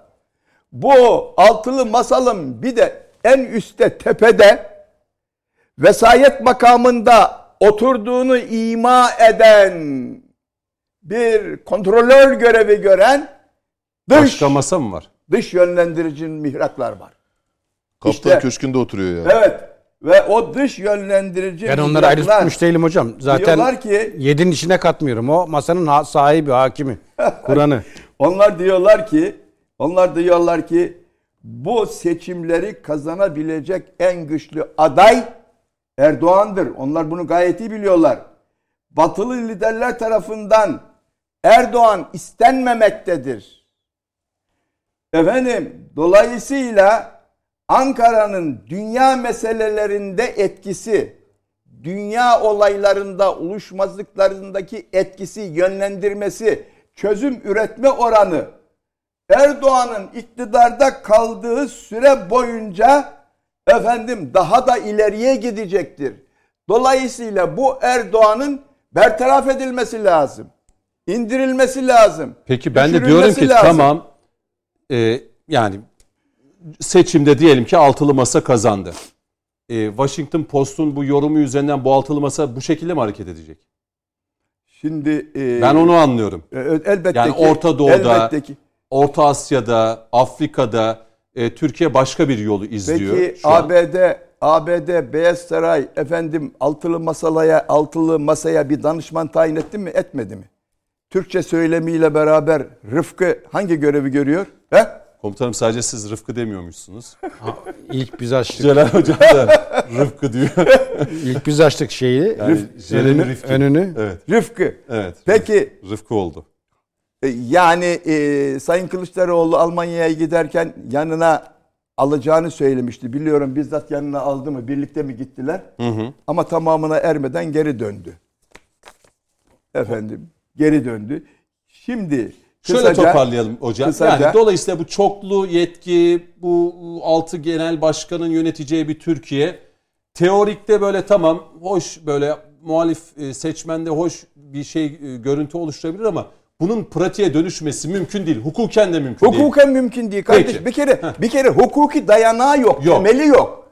Bak şimdi ben kalkıp şu anda ben cumhurbaşkanı olacağım. Şunu şunu şunu şunu şöyle şöyle şöyle yapacağım şeklinde söyleyeceğim laf ne kadar mesnetsiz, ne kadar yersiz, ne kadar densizse bu da o kadardır. Çıktım bu işi ben Cumhurbaşkanıyım. Altılı Masa'da hepiniz toplanmışsınız. Ben dedim ki Türkiye olarak İstanbul Sözleşmesi'ne e, geri dönmeyeceğiz diye bir karar aldım. Çıktım. Beyefendi, beyefendi, beyefendi. Sen vatandaştan 50, yüzde 50 artı 1 oy alacaksın da ondan sonra yüzde 1 ile veyahut da binde 5 ile parlamentoda kendisini temsil edemeyen bir genel başkanın lafını dinleyeceksin. o zaman şöyle bu mümkün mü ya? O zaman bu insan Sezer'le Ecevit arasında iniyor mu? geçen o anayasa kitapçığı krizinin bir Evet. değil bin tanesini yaşarız. Tabii canım. Evet. Bir Yine değil bin Ba- basit Her gün yaşarız. Basit dille Her- anlatalım. Basit Bakın şu kadarını da söyleyeyim. Basiti işte Efendim, bu. Bir değil. Washington Post şu yorumu yapıyor. Bunu dünya bilsin, bunu Türk milleti bilsin, bunu sevgili halkımız bilsin. Erdoğan liderin Erdoğan liderliğindeki Türkiye giderek güçleniyor. Giderek güçleniyor. Allah'ın izniyle 2023'te halkın tasvibine vabeste olan halktan yüzde 50 artı 1 veya yüzde 52 53 oy alan Recep Tayyip Erdoğan daha da güçlenecektir. Diyorlar ki biz buna asla müsaade etmemeliyiz. Biz bunu asla istemiyoruz. Dolayısıyla bu seçimlerde Erdoğan'ı engellemeliyiz. Hocam siz Washington Post'tan bunu okudunuz. Şimdi e, Michael Rubin diye bir adam var. Amerika Ya bir devleti. site var. E, o sitede yani Erdoğan devrilmelidir diye bir alta da link koyuyorlar. Linki tıkladığınız zaman karşınıza işte Kaddafi e, ve Saddam Hüseyin'in işte devrildikten sonraki e, hallerini gösteren yani ay- onu biliyoruz artık. Bunu biliyoruz yani. Kademe Washington Post- kademe. Evet. Kademe Rubin kademe, kademe kademe. Yani Michael Rubin'in yazılarını okuyun hocam. Ee, Cüneyt Bey, şey aşmış Bu durumdalar. Michael Rubin dediniz madem açtınız onu ben de bir cümle söyleyeyim onunla ilgili. Bu FETÖ liderinin altın nesil dediği bir e, kitle var orada biliyorsunuz. Mesela Faruk Taban gibi, Kemal Öksüz gibi biliyorsunuz bunlar aşık ol- oldular. Mesela onların finanse ettiği bir adamdır Michael Rubin. Yani altın nesil dedi Tabii, tabii, bu. Türkçe yazıyor artık yani. Türkçe mesela öğrendi. Faruk Türkçe Taban, nefreti, Kemal Öksüz bizzat onlarla böyle resimleri, diyalogları, ilişkileri mesela ispatlanmış bir karakterdir bu Michael Rubin. Yani bizzat FETÖ'nün ağzıyla orada yazılar yazan bir karakterdir. Amerika derin devletinde önemli figürlerinden birisidir. Cüneyt şu Bakın. e, başkanlık sisteminde basit bir lisan kuralım. İzleyenler daha iyi canlandırsın.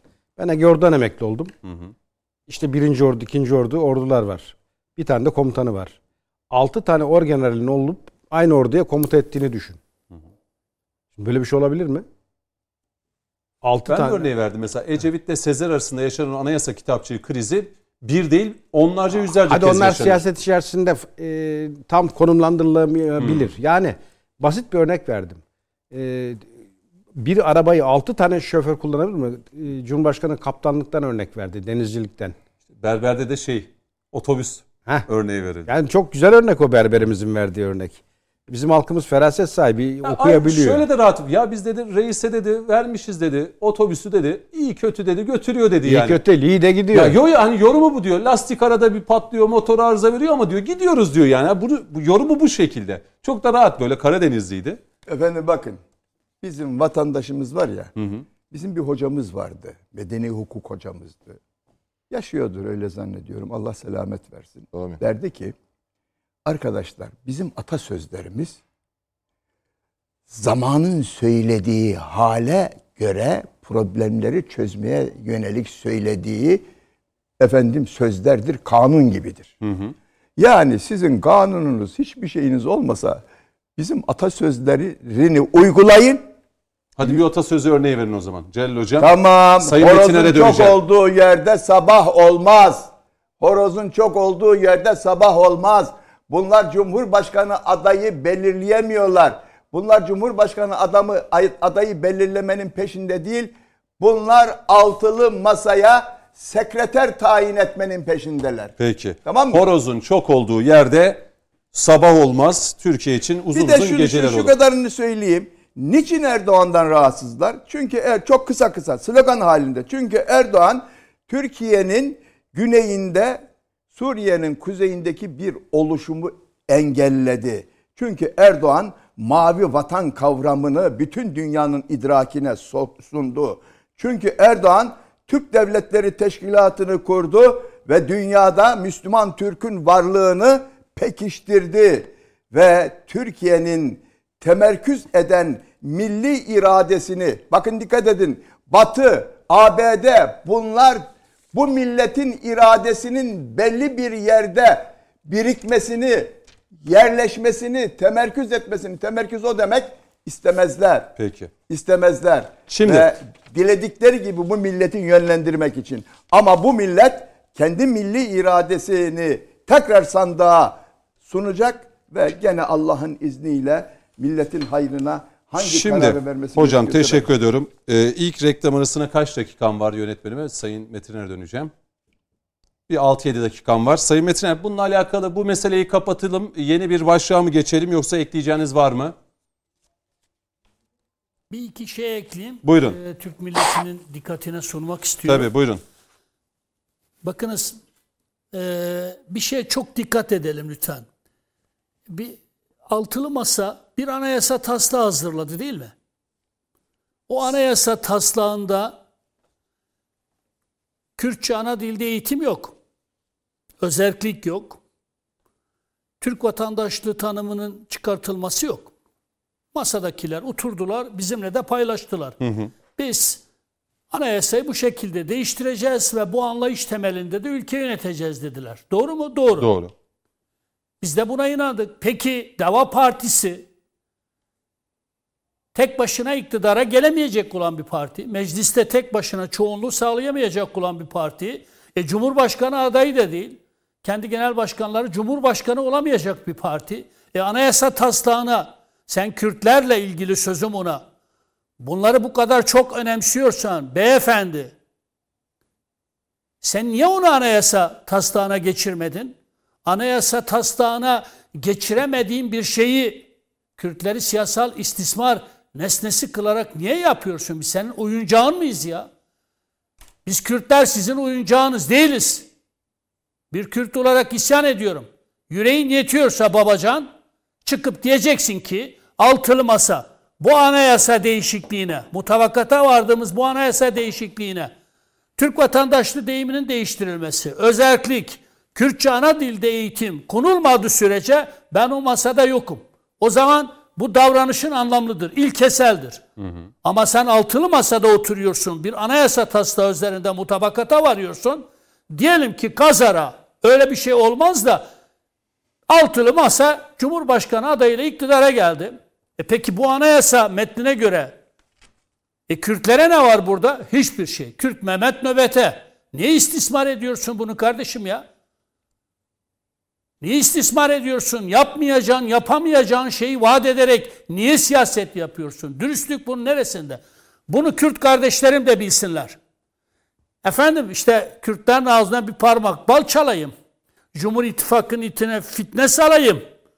Zaten e, işte e, bu bunlara tepki verirler. E, ben de AK Parti'nin Kürtlerine dönüp derim ki bakınız işte Ey Kürtler hala AK Parti'ye oy veriyorsunuz. Bak gördünüz mü AK Parti nasıl da ırkçı bir parti olmuş. Artık Kürt kelimesini bile duymaya tahammülü olmayan bir partiye dönüşmüş diyeceğim. Türkiye'nin Kürtlerini AK Parti'den uzaklaştıran, nereye yanaştıracağı belli olmayan bir limana Kürtlere bir kere daha kaybettireceksin. Bakınız yapmaya çalıştıkları şey var ya, eski Türkiye'nin mağduru olan biz Kürtleri tekrar eski Türkiye'nin muhafızı haline dönüştürmek istiyorlar. Buna asla izin vermeyeceğiz. Demokrasi ve Birlik Derneği'ni kuran arkadaşlarımızla birlikte. Türkiye Kürtlerinden Mehmet Metine olarak, onlar adına konuşan bir olarak söylüyorum. Allah'a yemin ederek söylüyorum. Kürtlerimizi eski Türkiye'nin muhafızı kılmalarına asla izin vermeyeceğiz. Kürtlerimizin artık bir siyasal istismar nesnesi aracı haline dönüştürülmesine asla izin vermeyeceğiz. O yüzden buradan Deva Partisi'nin genel başkanına sesleniyorum. Yüreğin yetiyorsa o altılı masaya tekrar otur de ki o anayasa üzerinde anlaştığımız anayasaya Hı. eğer dediğimiz maddeler bizim için olmazsa olmaz önemde gördüğümüz maddeler girmezse ben ne o masada otururum ne de o anayasa taslağına evet derim de ben sen samimiyetine inanayım. Bakınız bir diğer husus çok önemlidir. Tırnak içinde diyorum. Çözüm sürecinde AK Parti'nin içinde hangi aktörlerin belirleyici konumda olduğuna dikkat ediniz. İçişleri Bakanı Beşir Atalay'ın bugün kimin yanında olduğuna dikkat ediniz ve o süreçte o süreçte HDP'nin siyaseten nasıl güçlendirildiğine, hangi yanlış politikalarla güçlendirildiğine dikkat ediniz. Bugün o partinin söylemlerine dikkat ediniz. Bakınız söylenecek çok söz var. Çözüm süreci Reklam doğru bir adımdı. Saklayalım. Ama öyle kişiler eliyle yönetildi ki ne yazık ki neredeyse ülke bölünmen eşiğine geldi, getirildi. Bunun hesabını vereceklerine kalkıp hala Erdoğan'dan hesap soruyorlar. Erdoğan bu ülkede Kürt sorunu çözen, kimsenin konuşmaya cesaret dahi edemediği Kürt sorunu çözen, red, inkar, asimilasyon ve baskı politikalarını tarihe gömen bir liderdir ya. Biz Kürtler Erdoğan'a yaşadığımız sürece minnet duymakla yükümlüyüz ya, teşekkür etmekle yükümlüyüz ya. Sen kalkıyorsun Türkiye Kürtlerini Erdoğan gibi tarihin en lanetli bir sorununu, üstelik de CHP'nin üretip başımıza bela ettiği bir sorunu çözen hı hı. bir Erdoğan'a Türkiye Kürtlerini düşman etmeye çalışıyorsun. O zaman İyi Parti ile işbirliği niye? İyi Parti ile işbirliği niye? Onun için Kürt kardeşlerime buradan sesleniyorum. Peki. Cumartesi günü de inşallah 14 Ocak'ta Bursa'da sesleneceğiz.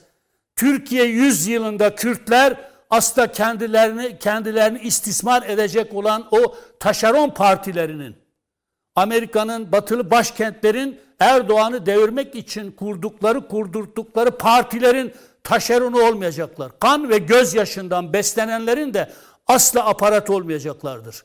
Biz Türkiye'nin Kürtleri kimin bizim için ne yaptığını çok iyi biliyoruz. Kime müteşekkir olacağımızı da çok iyi Peki. biliyoruz.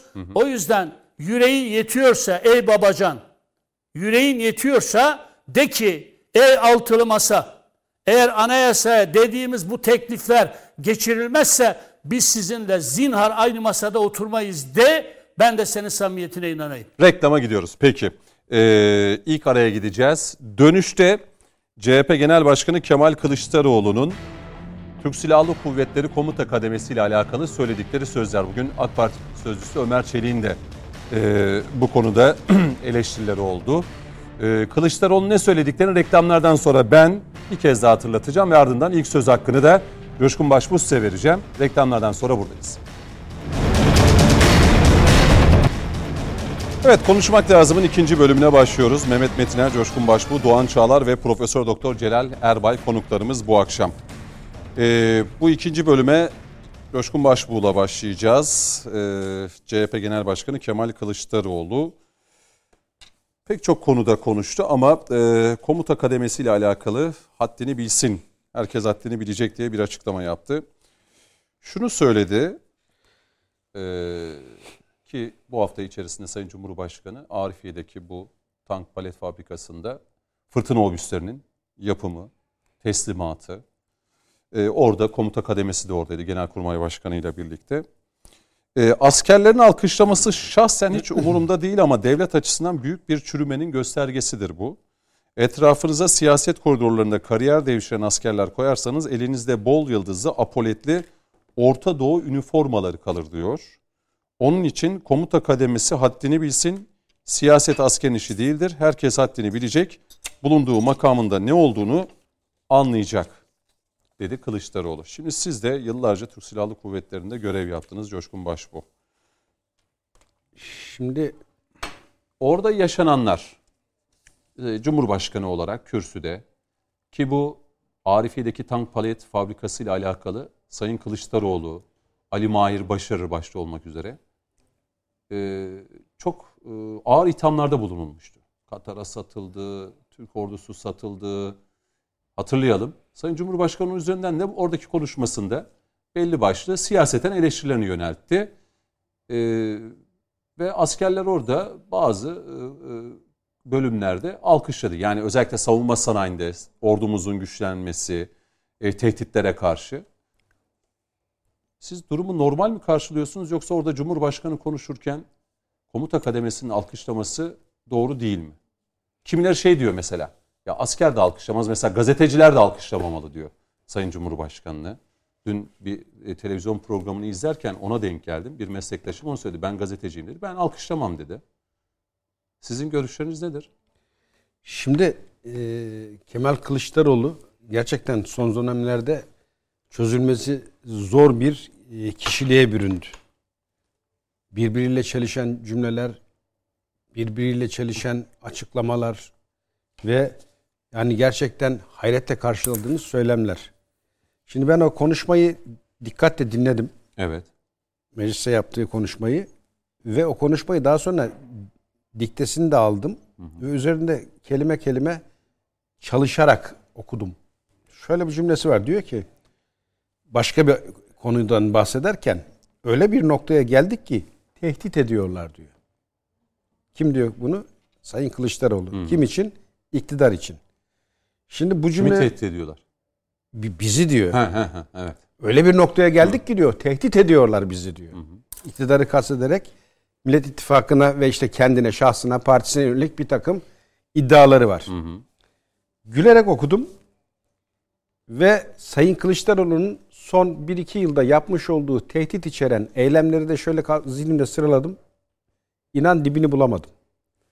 Kurumların kapısına dayanıp orada yapmış olduğu söylemler, eylemler, Öğretmenler, çiftçiler. tehditler ve diyor ki aynı Kılıçdaroğlu hani bizi geçtik yurt dışında yatırımcılara paranıza el koyacağım gelmeyin diyor. Hatırlayın bunları ya. Bunlar hep bil fiil Sayın Kılıçdaroğlu tarafından söylenen tehdit içeren cümleler. Yine Lamıcımı yok. İktidara geldiğimiz an bu kredileri veren bankaları da mahvedeceğim diyor. açık açık söylüyor bunları. Gibi birçok Bizim söylemiyor. gibi medya kuruluşlarını da kapatacak. Onu da Bu da- açık açık evet. söylüyor. Yargılayacağım diyor. Hepinizi kapatacağım diyor. Yine madem oradan dem vurdun aynen şu cümleyi kullanmış dün.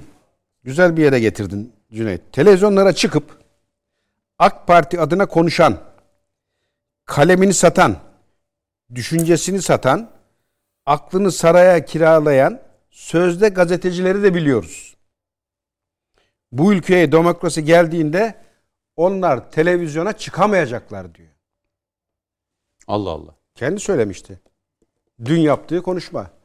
E şimdi Gürsel Tekin'in söylediğini hatırlıyorum da Kılıçdaroğlu da demek ki evet. şimdi o zaman hani dedim ya birbiriyle Dün çelişen şeydi 10 Ocak Çalışan Gazeteciler Ha. Günü'ydü. Dolayısıyla demek ki birbiriyle çelişen sözlerine örnekler verdik ya. E şimdi sorsan e, basın özgürlüğü ve düşünce özgürlüğü derler. İşte ifade ortada. E şimdi burada mesela askerler haddini bilecek diyor. Ben oraya gele- Tamam. geleceğim. Şimdi o da bir tehdit. Onun için ben buradan dem vurdum. Cumhurbaşkanı Haddinizi normalde komuta kademesinin neyidir? Hukuken. Başkomutan sıfatını kullanıyoruz biz son dönemlerde. Niye kullanıyoruz biz bunu? Son zamanlarda değil benim bildiğim yani Cumhuriyet kurulduğundan beri Cumhurbaşkanı makamda Unuttuk. oturan başkomutan değil mi? Unuttuk. Atatürk'e başkomutan, Cumhurbaşkanı iken sıfatı unutturuldu. Hani sembolik Cumhurbaşkanı diye az önce konuştuk tartıştık ya. İşin doğrusu odur. İlk defa onu hatırlatan ve onu da fiili olarak uygulayan Sayın Erdoğan başkomutan diyoruz. E Şimdi onun mahiyetindeki devlet kurulu bütün ülkeye gurur veren, bütün ülkeye nam olsun diye şölene dönüşen bir törende birliktelik gösteriyorlar. Törende ne? Savunma sanayindeki şu son günlerde yapmış olduğumuz hamlelerden biri olan obüs Fırtına obüsleri. lerimiz, toplarımız. Nedir? Yeni nesil. Özellik ne? 40 kilometreden 60 kilometreye menzilin çıkması. Ha, bu ne demek? Hani biz Suriye sınırında güvenli koridor 40 kilometre diyorduk ya. Neden 40 diyoruz? İşte karşıda 60 olduğu füzenin menzili artı senin elindeki topun menzili. 40 kilometre içerisinde zaten teröristin barınma şansı yok. Tepelerinde bizim topçumuz. Şimdi o 60 kilometre. Bak alana vurduğunda öyle büyük bir kazanım ki o. 60 kilometrede terörist her an tepesine inecek top mermisini bekleyecek. Şimdi bu vatan evladı olarak sana, hocalarıma, bana gurur verir. Türk dünyasına gurur verir. Türk devletlerine gurur verir. normal mi peki komuta kademesi? Elbette normal ya. Orada bir sevinç paylaşıyorsunuz. Ama Şimdi- Kılıçdaroğlu diyor ki bu siyah büyük bir çürümenin göstergesi diyor devlet açısından bakıldığında. Şimdi bakın e, bu söylem gerçekten amacını saptırmak için kullanılan bir söylem. Şimdi dikkat et e, bizim bu tür ulusal günlerimizde ulusal bir takım faaliyetlerimizde hep gündem değiştirmek isteyen bir içte ve dışta bir odak noktayla karşılaşıyoruz. Hiç unutmuyorum. Kızıl Elma Kızıl Elma'nın uçuş testi yapılacak. Orada herkesin gündemi bırakıp naklen yayınlarla oraya kilitlenmesi lazım. Niye? Ya yıllardır hayalini kurduğumuz Atatürk'te tarihe Atatürk sonrası tarihe gömülen bir sektörün ayağa kalktığı gün. Benim hala kulaklarımda o jetin o çıkardığı e, gurur veren ses. Niye? Benim yiğitlerim yapmış. Benim ülkem insanı yapmış ve o havada uçan benim. Tutamıyoruz diyor Sa- Sayın Bayraktar. Medar iftarımız. Tutamadık havalandı diyor. Millete gurur veren bir söylemle. E, Amerika'da F-35'i yere göğe sığdıramıyor.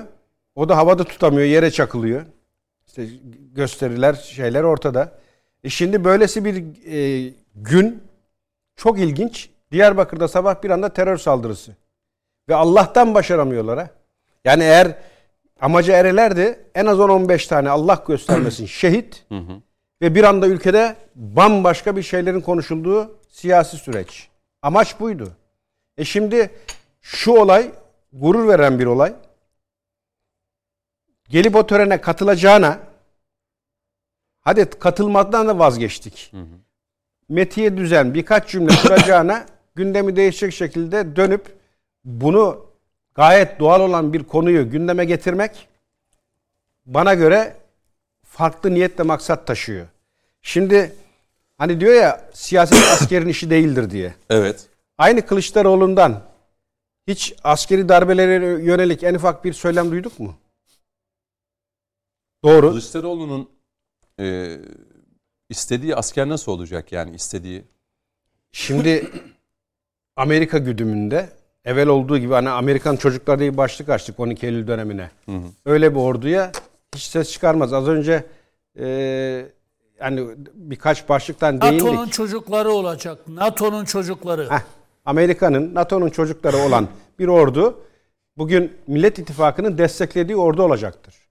Ama onun güdümünden çıkmış, gerçekten bu ülke için çalışan ve o bulunduğu hiyerarşiye de uyum gösteren bir ordu Amerika'nın, Batı'nın ve onun buradaki uzantılarının asla işine gelmez. O zaman şöyle diyebilir miyiz? Mesela 20 yıllık süreç içerisinde Türkiye'de asker ve siyaset ilişkileri AK Parti ve Sayın Cumhurbaşkanı Erdoğan'ın hem başbakanlık hem de Cumhurbaşkanlığı dönemiyle e, rehabilite mi edildi?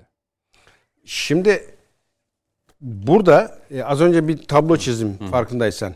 Yani ordunun olması gereken yeri. Ben çok iyi hatırlıyorum. Mesleğe başlamıştım. En böyle e, hani laf olsun diye bulunan bakanlık neydi biliyor musun? Atatürk'ün aş- başına milli koyduğu Milli Savunma Bakanlığı. ha, savunma bakanlığı. Esamesi okunmazdı. Yani verilen oradaki bakanlarımızı bir saygıyla teknokrat gelirdi ya da bir hani şey hep hani ben de hatırlıyorum geçmiş dönemdeki Milli Savunma Bakanlarına bakalım böyle askerlikten gelen var mı? Mesela asla yok. Hulusi Akar'ın haricinde. Yok. Artı sembolik tıpkı Cumhurbaşkanlığı gibi bir makam. Ben o bakanlarımı saygıyla anıyorum. Yaptıkları göreve de saygım sonsuz. Ama işin fıtratını ve uygulanış şeklini Mesela anlamıyorum. şu anki Milli Savunma Bakanı Milli Savunma Bakanı'nın hakkını veriyor. Olması gereken bu diyorsun. olması gereken yani dünya devletlerinde bu böyle. Hiçbir yer Genelkurmay Başkanı doğrudan Cumhurbaşkanıyla veya Başbakanla böyle aynı eşit statüde o oturma şeklini hatırla. protokol. Oturma şeklini hatırla. Böyle bir sistem yok. Ha, öyle olduğu için de iliklere kadar işlemiş bir yapı. Niye? Amerika o kendi çocukları üzerinden ülkeyi dizayn ediyor. Görünmez bir güç, görünmez bir kuvvet. Yeri geldiğinde silahıyla sahada güç üreten bir yapı. Şimdi ilk defa Sayın Erdoğan dedi ki burada senin yerin geç dedi hemen Şimdi ait olduğun yere. Geçmiş dönemde Muharrem İnce'nin aday olduğu dönemde İsmail Temel Paşa vardı değil mi? O da bir Cumhurbaşkanı katıldığı şeyde alkışlamıştı. Muharrem İnce şey demişti. Apoletlerini sökerim Evet. dedi ya. Apoletlerini sökerim dedi.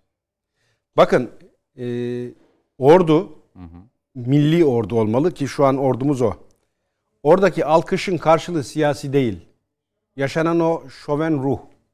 Yani bugün silahlı kuvvetler ve devamındaki yaptıkları ülkeye gurur veren hadiseler.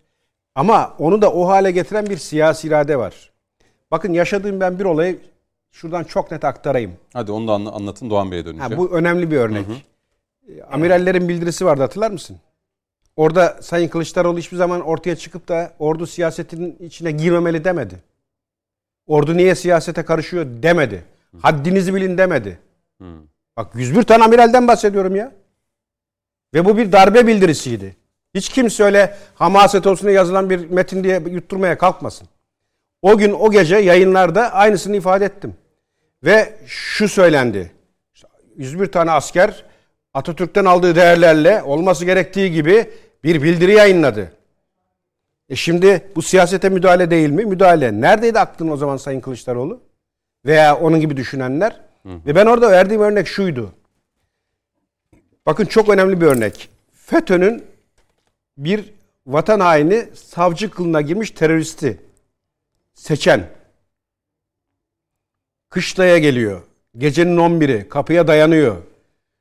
Donanma komutanı kapıyı açıyor. İçeriden subaylarından alacağız diyor. Subaylarından alacağız diyor. Ve kışladan toparlayıp götürüyor. Gerçekten vatan evladı olan subayları, az subayları. Ve bu donanma komutanı lafım olur sayın savcım kışla sizin diyerek ve giderken de bir ziyaret anısı gravat hediye ederek uğurluyor. Şimdi donanma komutanı ve bu imzada e, adı geçenlerden biri bahsettiğim kişi. Bakın Sayın Erdoğan sivil olarak adlandırılıyor değil mi? Hakan Fidan MİT müsteşarı almaya geliyorlar. Biliyor bütün Türkiye kurulan komployu. Ve Cumhurbaşkanı ben bizzat ağzından dinledim. Geldiler diyor. Nedir sıkıntınız? Hakan Fidan almaya geldik. Alacaksanız beni alacaksınız diye diyor. Gelenlere diyor gereken tepkiyi verdim. Şimdi hangisi komutan? Hangisi başkomutan? Bunu izleyenlerin takdirine bırakalım. Peki. Dolayısıyla buradaki generallerimizin hepsi öyle Kılıçdaroğlu iddia ettiği gibi bana göre çok aşağılayıcı bir cümle. Ve e, şu, aynen şöyle söylüyor. Etrafınıza siyaset koridorlarında kariyer devşiren askerler Orta Doğulu şeyini koyarsanız diyor.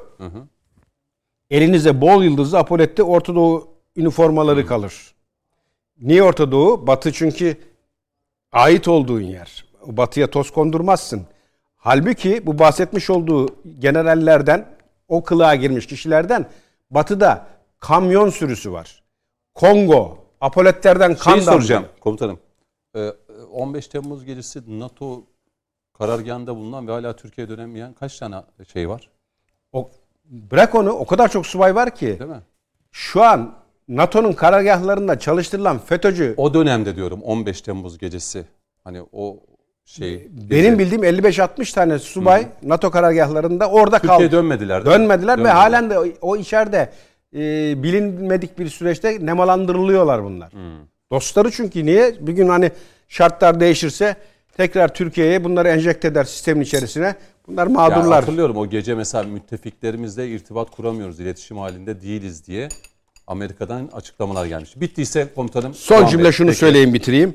Ee, benim gene çok ağrıma giden herkes haddini bilecek tehdidi. Merak etmesin yani bu, bu orduda bu devlet herkes haddini biliyor. E, haddinin bilmesi gerekenler başkaları ve şu söz siyaset askerin işi değildir. Doğru. Asker siyasete girmemeli ve onun işi değil. Ama hiç kusura bakmasın siyaset Sayın Kılıçdaroğlu'nun işi de değil. Yani sırtı minderden kalkmayan ve artık şu son yaptıklarıyla sürekli gündem olan ve hep tartışılan bir kişinin bana göre işi siyaset olmamalı. Peki. Doğan Bey siz ne diyorsunuz bu o Kılıçdaroğlu'nun aslında o o günkü grup toplantısındaki pek çok şey var. Mesela Ali Mahir Başarılı Lütfü Türkkan meselesine değiniyor. Ee, işte kaldırmazsanız namersiniz diyor ki biri mahkemeyi e, heyetine neler neler söyledi. Diğeri şehidin yakınına küfreden iki isim. Ee, açıkçası sonra HDP ile alakalı çıkışı vardı. Komuta kademesine yüklendi. İşte az önce Coşkun Başbuğ da hatırlattı. Ee, gazetecilere yönelik işte AK Parti adına konuşan, kalemini satan e, onlar da diyor televizyona çıkamayacak dedi. Ee, ve Evet. bu herkes haddini Ha bu bilecek tanım tabii. muhalif kana- bu tanım muhalif medyaya uyuyor. Onu söyleyeyim. Peki. Yani fondaş dediğimiz medyaya bu tanım uyuyor. Ama e, Kılıçdaroğlu'nun kastettiği tanım bu medya için geçerli asla değil. Yanlış yerde arıyor. Şimdi diyor ki bir de bu şu cümlesi de çok enteresan. Kılıçdaroğlu Erdoğan için militarizmin savunucusu oldu diyor. Bir de. Yani bu daha sonra o askerlere yönelik. Evet. E, tehdit diyebilir mi? Bu te- tehdit midir? Ya tehdit şimdi şöyle söyleyeyim Cüneyt Bey. Şimdi e, bunları söyleyen kişi Atatürk'ün kurmuş olduğu partinin genel başkanı. Cumhuriyet Halk Partisi Atatürk'ün kurmuş olduğu partinin genel başkanı. Atatürk hassasiyeti var. Öyle değil mi? Evet. Yani hepimizde var. Yani CHP'de daha çok olduğunu iddia ediyor. Şimdi şöyle. e, burada orada alkış mesela alkışlanan kişi bu ülkenin cumhurbaşkanı aynı zamanda başkomutanı. Alkışladı yani alkışlanan kişi e, kim? Yani başka bir ülkenin cumhurbaşkanı mı? Ya da başka bir ülkenin e, başkomutanı mı alkışlandı? Bu ülkenin cumhurbaşkanı ve başkomutanı alkışlandı. Peki niye alkışlanıyor? Bu yerli silahlar, yerli gururlardan dolayı. Öyle değil mi? Şimdi e, eğer komutanlar Sayın Cumhurbaşkanı'nı AK Parti iktidarına darbeyle tehdit etseydi Kılıçdaroğlu'nun kendisi o zaman komutanları alkışlayacaktı. O zaman problem yoktu. Eğer darbeyle tehdit etseydi. Ee, ama e, burada bütün vatanını, milletini, devletini seven insanların gururunu okşayan, milli gururumuz olan bir silah üretildiğinde e, ve bunun baş mimarı Sayın Cumhurbaşkanı oradayken e, alkışlarında nedense kendisini rahatsız ediyor. Ya Şimdi ben de diyorum ki şunu söylüyor. Diyor ya yani konuşmasının içerisinde orada ana muhalefet liderini de eleştiriyor. şimdi şöyle e, Ama eleştiri konusu da Arifiye ve Tank Palet Fabrikası ile alakalı. Doğru doğru. Şimdi bir de şöyle bir durum var. Mesela e, Samsun'daki Teknofest'e gidiyor biliyorsunuz. Fuara gidiyor Sayın Kılıçdaroğlu. Evet. Orada İHA'ları SİHA'ları gördüğü zaman bunlar nedir diyor mesela. Olaydan bu kadar da uzak. Aynı Kılıçdaroğlu Amerika'ya gittiği zaman da ne için gittin diye sorduklarında bilimsel araştırmaları işte gözlemlemeye gittim Ya diyor. bunu örnek verdiniz ama şimdi Evet. hatırlattınız. Bu Evet. son e, metro açılışında E, oradaki sorular zaten Ya, saçma sapan var sorular. mı yok mu? O Şimdi burada konuşuldu. şimdi Neyse benim tabii ayrı, bir tartışma. e, burada bizi izleyen e, halkımıza aslında yani e, altını çizerek söylemek istediğim bir şey birkaç şey var yani. Yani burada e, komutanları tehdit eden kişi e, Nuşirevan Elçi diye bir baş danışman olan bir kişi. Nuşirevan Elçi diye bir baş danışmanı var Sayın Kılıçdaroğlu'nun. Bu Nuş- Nuşirevan Elçi'yi özellikle milletin gözüne sokmak istiyorum. Bak özellikle niye? Bu adam geçen gitti CHP Genel Merkezi'nde bir açıklama yaptı. Adam genel, şey- şeye çıktığı zaman, ekrana çıktığı zaman Türk bayraklarını kaldırdılar. Daha Cumhuriyet Halk Partisi tarihinde görülmemiş. Türk bayraklarını kaldırdılar. Adam açıklama yapıyor. Yaptığı açıklama ne peki? Özellikten bahsediyor. Kürtlere özellik. Özellikten bahsediyor. Yani bu Kürtler özellik değil. Sizin sayın vekilim güzel ifade ediyor. Kürt kardeşlerimizi bu anlamda hani böyle suistimal ediyorlar yani. O- Orada hemen Kürtler ismini geçirmeyelim. Adam bölünmeden bahsediyor. Ülkeyi bölmekten bahsediyor yani. Ve bu Sayın Kılıçdaroğlu e, bu adamı baş danışma olarak yanında tutuyor. Şimdi ben burada soruyorum yani ekranlarda Sayın Kılıçdaroğlu'na soruyorum.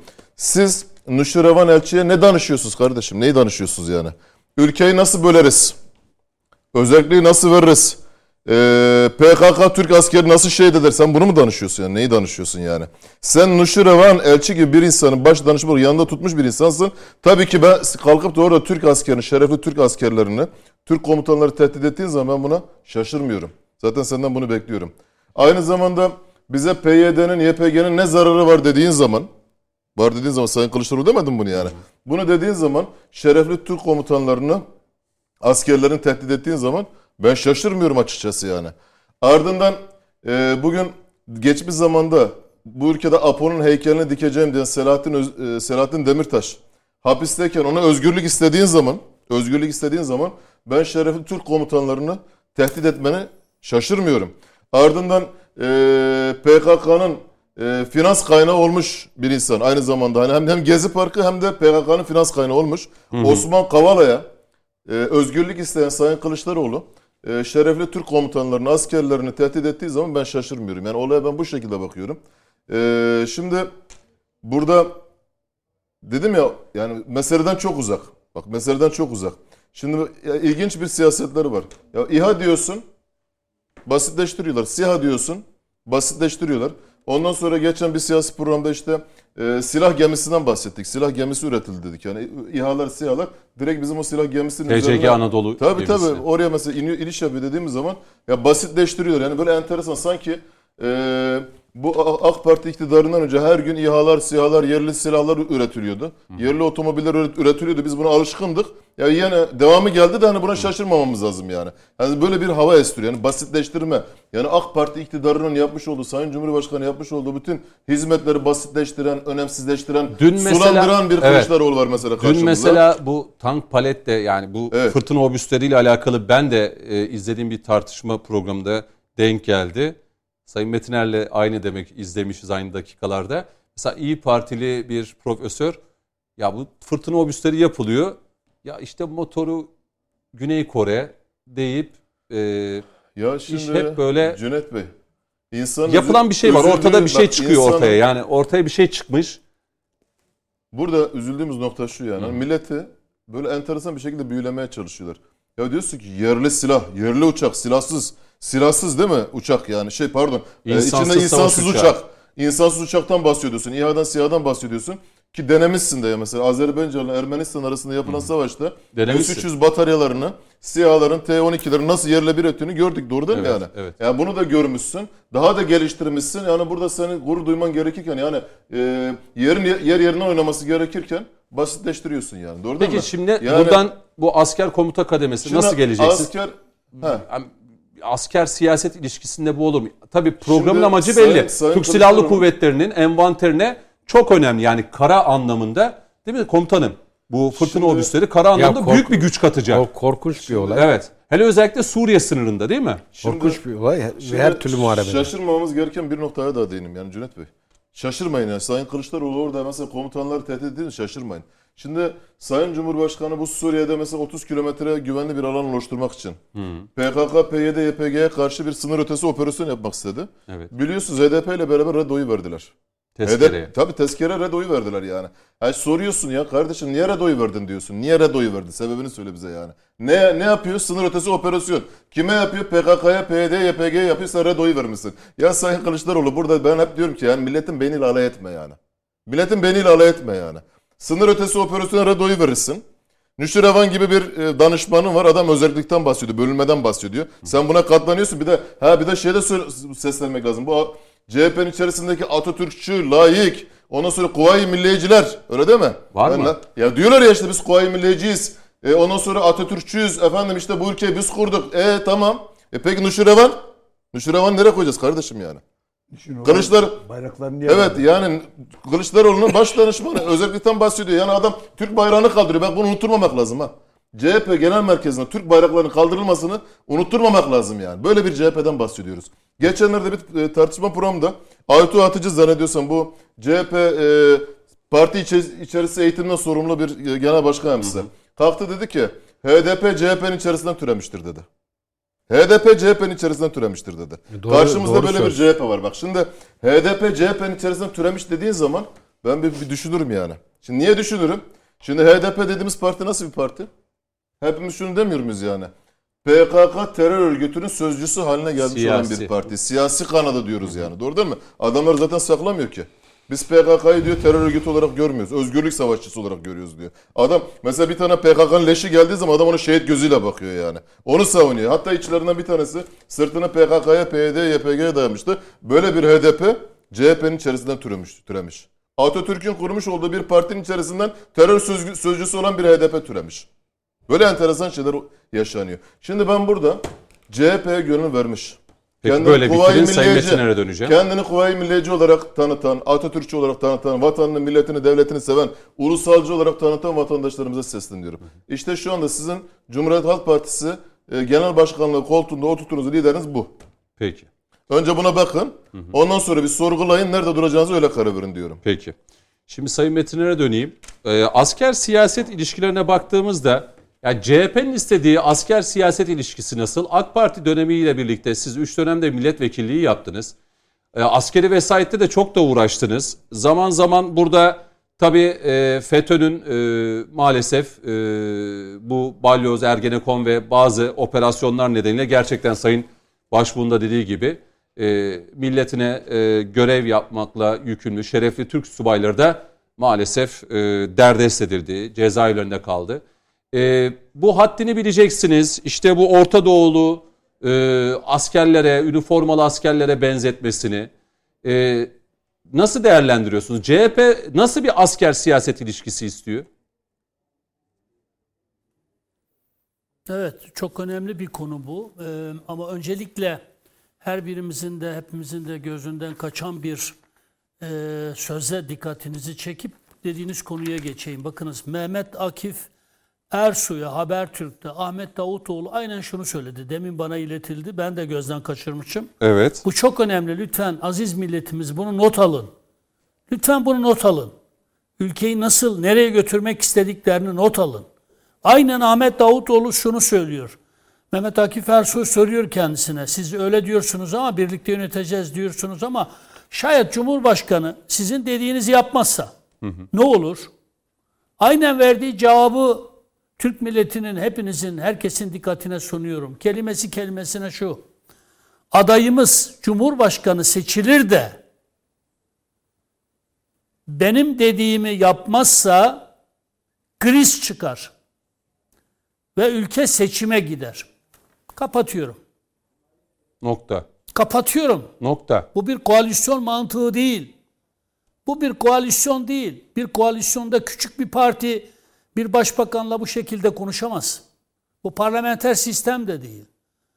Bu farklı bir şey. Kapatıyorum bakınız. Adayımız Cumhurbaşkanı seçilirse benim dediğimi yapmazsa kriz çıkar ve ülke seçime gider. Ey aziz milletimiz.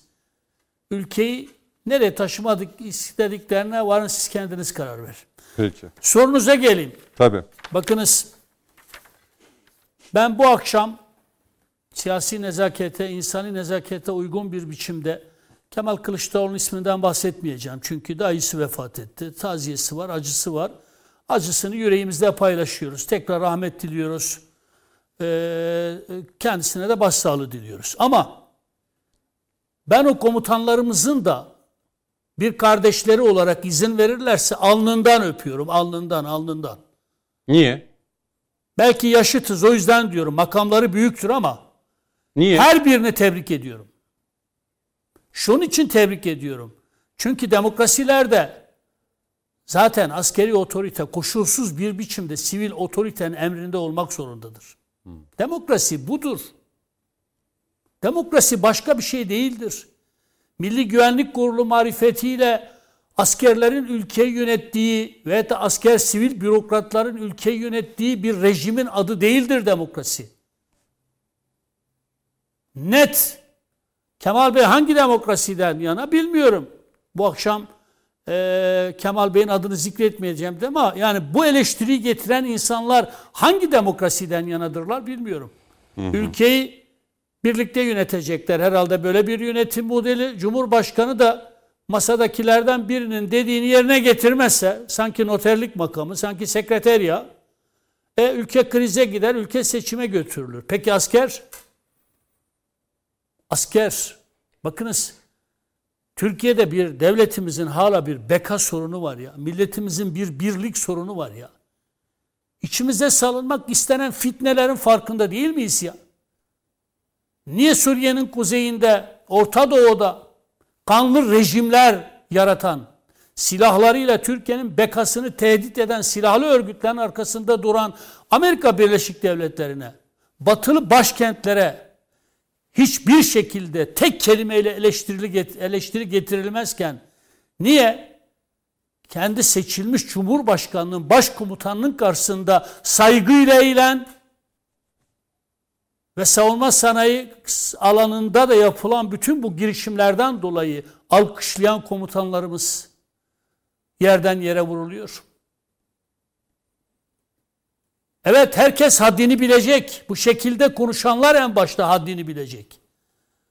Ne millete parmak sallamalarına ne de komutanlarımıza bu şekilde parmak sallamalarına asla izin vermeyiz. Millet kendi komutanlarına sahip çıkmasını bilir. Bu devlet 15 Temmuz'dan önceki devlet değildir. Herkes haddini bilecek. 15 Temmuz'da aziz milletimiz devletini sokakta topladı. Eskiden devletin emrinde, eski Türkiye'de devletin emrinde bir millet vardı. Şimdi milletin emrinde bir devlet var.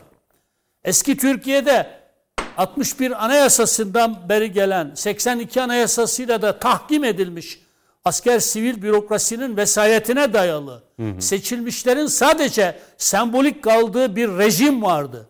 Milletin iradesi kayıtlara ve şartlara bağlanmıştı. Ama yeni Türkiye'de özellikle de 15 Temmuz'dan sonra artık milletin devleti var. Milletin değerlerini üstünde taşıyan kendi devleti var ve asker sivil bürokrasi de doğrudan sandıkta millet tarafından seçilen başkanın emrinde olmak zorunda. O sadece bir cumhurbaşkanı değildir, aynı zamanda başkomutandır. Ben soruyorum, NATO'nun çocuklarından, NATO'nun subaylarından niye rahatsızlık duyulmuyor? NATO'nun emrindeki subaylar bu ülkede darbe teşebbüsünde bulundular. Niye çıkıp meydan okumadılar? Niye çıkıp meydan okumadılar? Bakınız İyi Parti'nin bir milletvekilinin o gece Meral Hanım'ın yanında bulunan bir milletvekilinin anlattıkları fecaattir ya. Liderlik böyle mi yapılır ya? 15 Temmuz Kendi gecesini liderini korkuttuğunu söylüyor.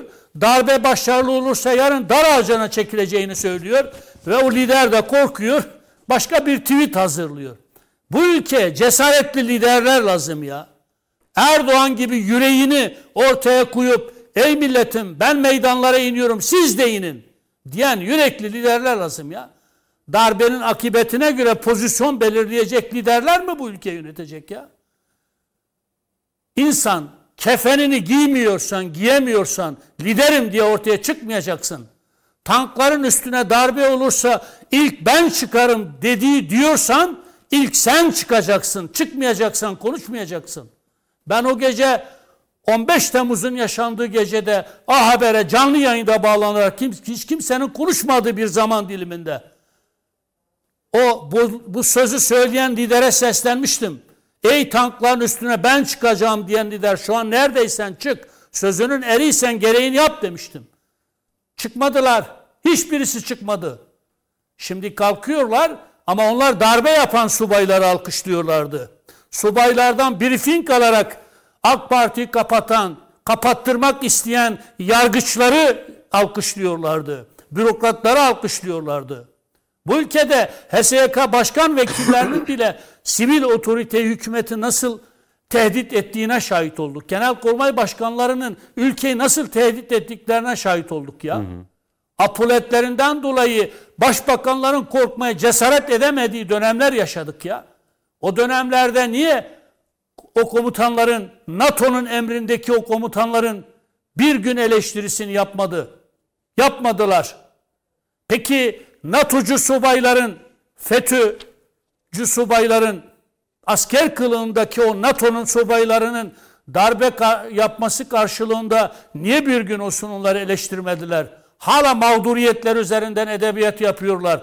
İktidara gelmeleri halinde KHK'dan dolayı ihraç edilenleri tekrar devlet görevlerini alacaklarını söylüyorlar. Hı hı. Onlar NATO'nun NATO'nun çocuklarını seviyorlar. Bu ülkenin çocuklarını değil bu ülkenin değerlerin üstünde taşıyan bu milletin hür iradesiyle helal oylarıyla seçilmiş Cumhurbaşkanının karşısında saygıyla eğilen yani milletin iradesinin karşısında saygıyla eğilen hı hı. o başkanın belirlediği politikalar doğrultusunda hareket eden komutanlar istemiyorlar. O yüzden ben şimdiki komutanlarımızı Peki. onlar 15 Temmuz'da da aslanlar gibi direndiler. Bu milletin bir evladı olarak alınlarından öpüyorum, yürekten kutluyorum. Peki hadlerini bilecekler. Hadlerini Peki. bilecekler. Ben soruyorum. Amerika'ya bir teklif etmiyorsunuz. Amerika'nın silahlarıyla ülkemize, milletimize savaş açmış bir terör örgütüne tek kelam etmiyorsunuz. O terör örgütün adı geçtiğinde de onlar terörist değildirler, özgürlük savaşçılarıdır diyorsunuz. Onlar mı Türkiye savaş açacak diyorsunuz? O terör örgütünün Türkiye'deki siyasi partisine arka çıkıyorsunuz, hamilik yapıyorsunuz. Sonra kalkıp diyorsunuz ki ya FETÖ'nün siyasi ayağını arayıp da bulalım. Peki FETÖ'nün siyasi ayağını arayıp bulduğunuzda ne yapacaksınız? Çok merak ediyorum. Diyelim ki FETÖ'nün siyasi ayağı yani partisi bulundu. Kapatılsın mı diyeceksiniz? Demeyecekseniz niye arıyorsunuz? O yöneticiler tutuklansın mı diyeceksiniz?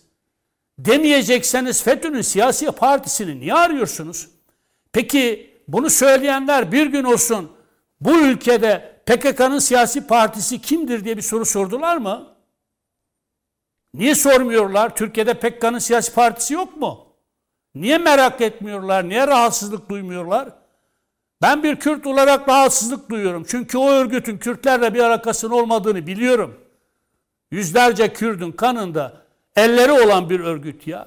Amerika'nın silahlarıyla neler yaptığını, Kürtlere kaybettiren, Kürtlere zulmeden, silahlarıyla zulmeden. Peki niye bu bu cenahtakiler Deva Partisi'ni, Gelecek Partisi'ni hepsini kapat, katarak söylüyorum. Niye bir gün olsun PKK'nın siyasi ayağını arama ihtiyacı hissetmiyorlar? Niye? Ama diyorlar ki biz parti kapatılmasına karşıyız. E tamam e, o terör örgütüne arka çıkan genel başkanlarının da gözaltı, tutuklanma yaşamalarına karşıyız. Tamam eyvallah. Peki FETÖ'nün siyasi ayağını ne diye arıyorsunuz ya? Bulduğunuzda ne yapacaksınız ki arıyorsunuz? Celal Hocam. Onun için ilkeli olmak lazım. Peki. Dürüst olmak lazım. Komutanlara söylediği sözler kabul edilebilir sözler değildir. O komutanların şereflerinden bir şey eksilmez. Ama bunu söyleyenlerin samimiyetlerinden de varsa başka şeylerinden de pek çok şey ilkilir. Peki. Bu ülkenin değerli komutanlarına, bu ülkenin şerefli ordusuna, sırf NATO'nun çocukları olmadığı için, sırf seçilmiş başkanlarını alkışladıkları için eğer siz edeple de bağdatmayacak sözler sarf ederseniz, tehditler savurursanız dokunulmazlığınıza güvenerek elbette ki bu millet sandıkta sizi gömer gömer. Peki. Bu milletin ferasetinden herkes korksun. Şimdi e, Celal Hocam'a döneceğim E, ve Celal Hocam hem bu konuyla alakalı siz ne Ha, bu düşünüyorsunuz? arada bu, bu komutanlar vaktinde Mustafa Kemal Atatürk'ü alkışlamadılar mı? İsmet Paşa'yı alkışlamadılar mı? Onlar da bir partinin genel başkanı değiller miydi? Mustafa Kemal Atatürk CHP'nin genel başkanı değil miydi? İsmet İnönü CHP'nin genel başkanı değil miydi? O komutanlar, o günün komutanları her iki cumhurbaşkanını da alkışlamadılar mı? Arkasında durmadılar mı? Yani Peki. bir CHP'linin 1937'de Atatürk'ün bizzat getirip sistemin içine monte ettiği bu cumhurbaşkanlığı hükümet sistemine yani hem bir partinin genel başkanlığını hem bir hükümet başkanlığını hem cumhurbaşkanlığını savunan bir modele karşı çıkmasının dahi Atatürkçülükle zinhar alakası yoktur. 1937'de Gazi Mustafa Kemal Atatürk'ün, Cumhuriyetimizin banisi olan Kemal Atatürk'ün 1937'de meclisin açılış töreninde yaptırmış oldukları konuşmayı ben Atatürkçü arkadaşlarımızın, kardeşlerimizin, CHP oy veren Atatürkçü kardeşlerimizin okumalarını salık veriyorum. Bunların Atatürkçülükleri de gardrop Atatürkçülüğü. Celal Hoca'ya dönüyorum. Teşekkür edeceğim Sayın Metiner. Şimdi TCG Anadolu gemisi teslim edilirken donanmanın komutanları var. Yani çok önemli bir şey yapılmış. Bir SİHA, İHA'ların inip kalkacağı ve e, Türkiye Cumhuriyeti Devleti'nin donanmasının da en büyük amiral gemisi olacak. Yani burada Sayın Cumhurbaşkanı bunun açılışı yaparken orada donanma komutanları alkışlamasınlar mı? Yani eğer Sayın Kılıçdaroğlu'nun bu bakış açısıyla gideceksek o zaman oraya donanma komutanları da gelmesin. Cumhurbaşkanı kendisi kurdeleyi kessin. e, gemi e, suya indirilsin. Bu ayrı bir tartışma ama siz nasıl görüyorsunuz ve ayrıca reklama kadar şeyi de size sormak istiyorum başlıklarımızın arasında. Bu başörtüsü düzenlemesi biliyorsunuz meclise geldi. AK Parti'ye ne CHP zaten CHP baştan karşı çıkmıştı. İyi Parti de aynı şekilde e, CHP gibi bir tavır aldı ve randevu verilmedi. Sadece AK Parti MHP ile görüştü. Önce bu asker siyaset ilişkisini ardından da başörtüsü meselesi mecliste değil de referandumla mı çözülür? Celal Hocam buyurun. Şimdi efendim e, şu hususa dikkat etmemiz lazım. Türkiye özüne dönme, kendine gelme sürecindedir. Tabii ki bizi özümüzden, esasımızdan ayırırken bayağı vakit geçti. Siz e, gelmiş olduğunuz noktadan asıl olmanız gereken noktaya varabilmek için aşağı yukarı aynı yolu takip edersiniz. E, belki geldiğiniz kadar vakit kaybetmezsiniz ama gene bir vakit kaybedersiniz. Kısaca şimdi bugünkü mevcut hem içerideki hem dışarıdaki Türk devletinin, Türk devletinin, Türkiye Cumhuriyeti Devleti'nin geleceğini efendim e, kendi arzuları, kendi iradeleri, kendi beklentileri doğrultusunda şekillensin diyenler. Bakın hem dışarıdaki bize karşı olan e, oluşum hem de onların yerli işbirlikçileri. Bunların ana hedefi efendim e, halkın iradesinin bir şahısta belirlenmesi suretiyle yani kısaca halkın cumhurbaşkanını seçmesi suretiyle milli iradenin bir noktada toplanmasını, yekünleşmesini ve o irade tarafından çok kesin, muhkem bir şekilde millet iradesine yön verilmesini istemezler. Bu bir. Şimdi dolayısıyla dolayısıyla bunların asıl derdi budur. Asıl derdi budur. Efendim e, güçlendirilmiş parlamenter sistem derken asıl dertleri budur. Efendim halk e, kendi geleceğini bir şahsın şahsiyetinde ona vermiş olduğu yetkiyle belirleme imkanından mahrum bırakılsın. Bu bir. Şimdi bir de biz geçmişe doğru baktığımız zaman biz hangi tamam işte o, ta Göktürklerden alalım efendim ondan sonra Uygurlardan alalım, Hunlardan alalım, gelelim. Efendim İslam'dan sonra Abbasilerden alalım. Yani Yani ordumuz üzerinden 2200 yıllık bir geleneğimiz ya, var. Öyle diyelim. Burada burada başkanlık sistemi esastır. Ve bizim asıl meselemiz nedir biliyor musunuz? Devletle ordunun kaynaşmasıdır. Devletle milletin kaynaşmasıdır. Şimdi ben bütün samimiyetimle Cumhuriyet söylüyorum. tarihinde hiç bu olmadı mı? Ya, Cumhuriyet tarihinde efendim Ya e, ordu millet, ordu millet siyaset. bakın şimdi ve Cumhuriyet'in ilk yıllarında Cumhuriyet'in ilk yıllarında efendim e, Mustafa Kemal Atatürk efendim hayattayken bu olmuştur. Gerçekleşmiştir. Zaten devletin e, şimdi şu şekilde bakın siz bir şeyler yapmak istersiniz değil mi? Evet. Bir şeyler yapmak istediğiniz zaman da gücünüz yeterse yaparsınız. Hı. Ben birisiyle tartıştım. Dedi ki hocam dedi yani Ayasofya'yı niye şeye çevirdiler? dedi. Cami. Camiye niye çevirdiler?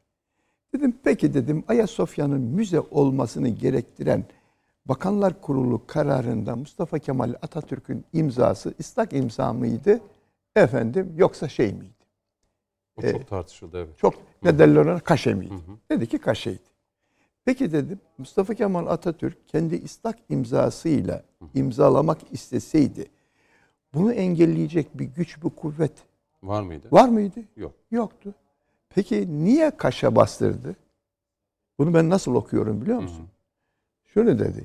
Geriden gelenlere, evlatlar ben bu kaşeyi basıp buranın şey olmasını, müze olmasını temin etme noktasında öyle farz ediniz ki zorda kaldım. Ama ıslak imzamı atmadım. Kaşemi atmak suretiyle bu milletin bu milletin bir ferdi evladı olarak kanaatimi isar ettim. Sırası gelince siz gerekeni yaparsınız. Yapınız. Dedim ki bak Türk milleti de sırası gelince gerekeni yaptı kardeşim. Recep Tayyip Erdoğan 2020'de efendim Ayasofya'yı tekrar Ayasofya'yı Danıştay'ın iptal kararı doğrultusunda ibadete açtı. Ne dersin buna? Hocam vallahi doğru söylüyorsun. Özür dilerim. Yani herkes bakın ama şu anda şu, belli bir noktadan sonra belli bir noktadan sonra Türk devletiyle Türk milleti, Türk devletiyle Türk ordusu ve orduyla millet karşı karşıya gelmişti. Ya ben hiç unutmuyorum beyefendi.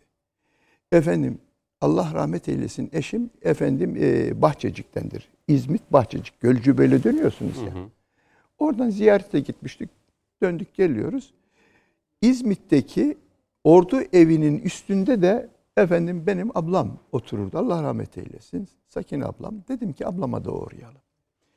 Şöyle iki tane blok. Şurada blok efendim evler, daireler. Şurada apartmanlar.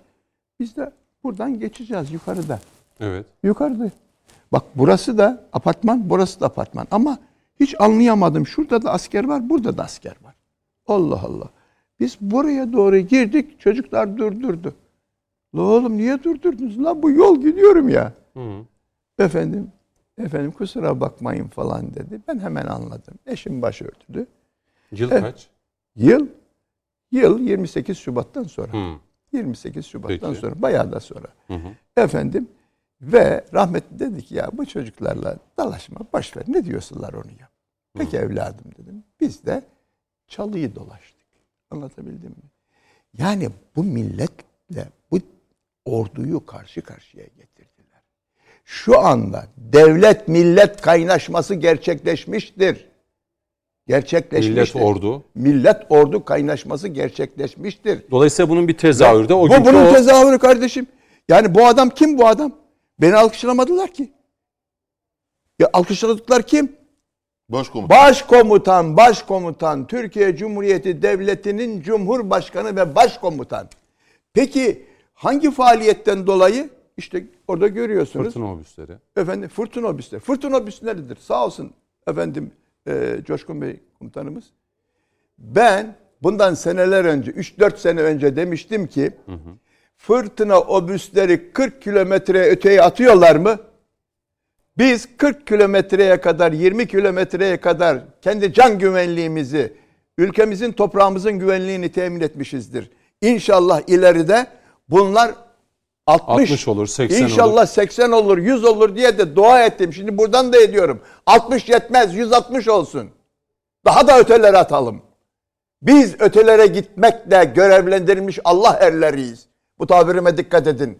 Biz mutlak doğruyu, biz insanlığı, adaleti, kardeşliği, birliği, beraberliği ötelere taşımakla, götürmekle görevlendirilmiş Allah erleriyiz.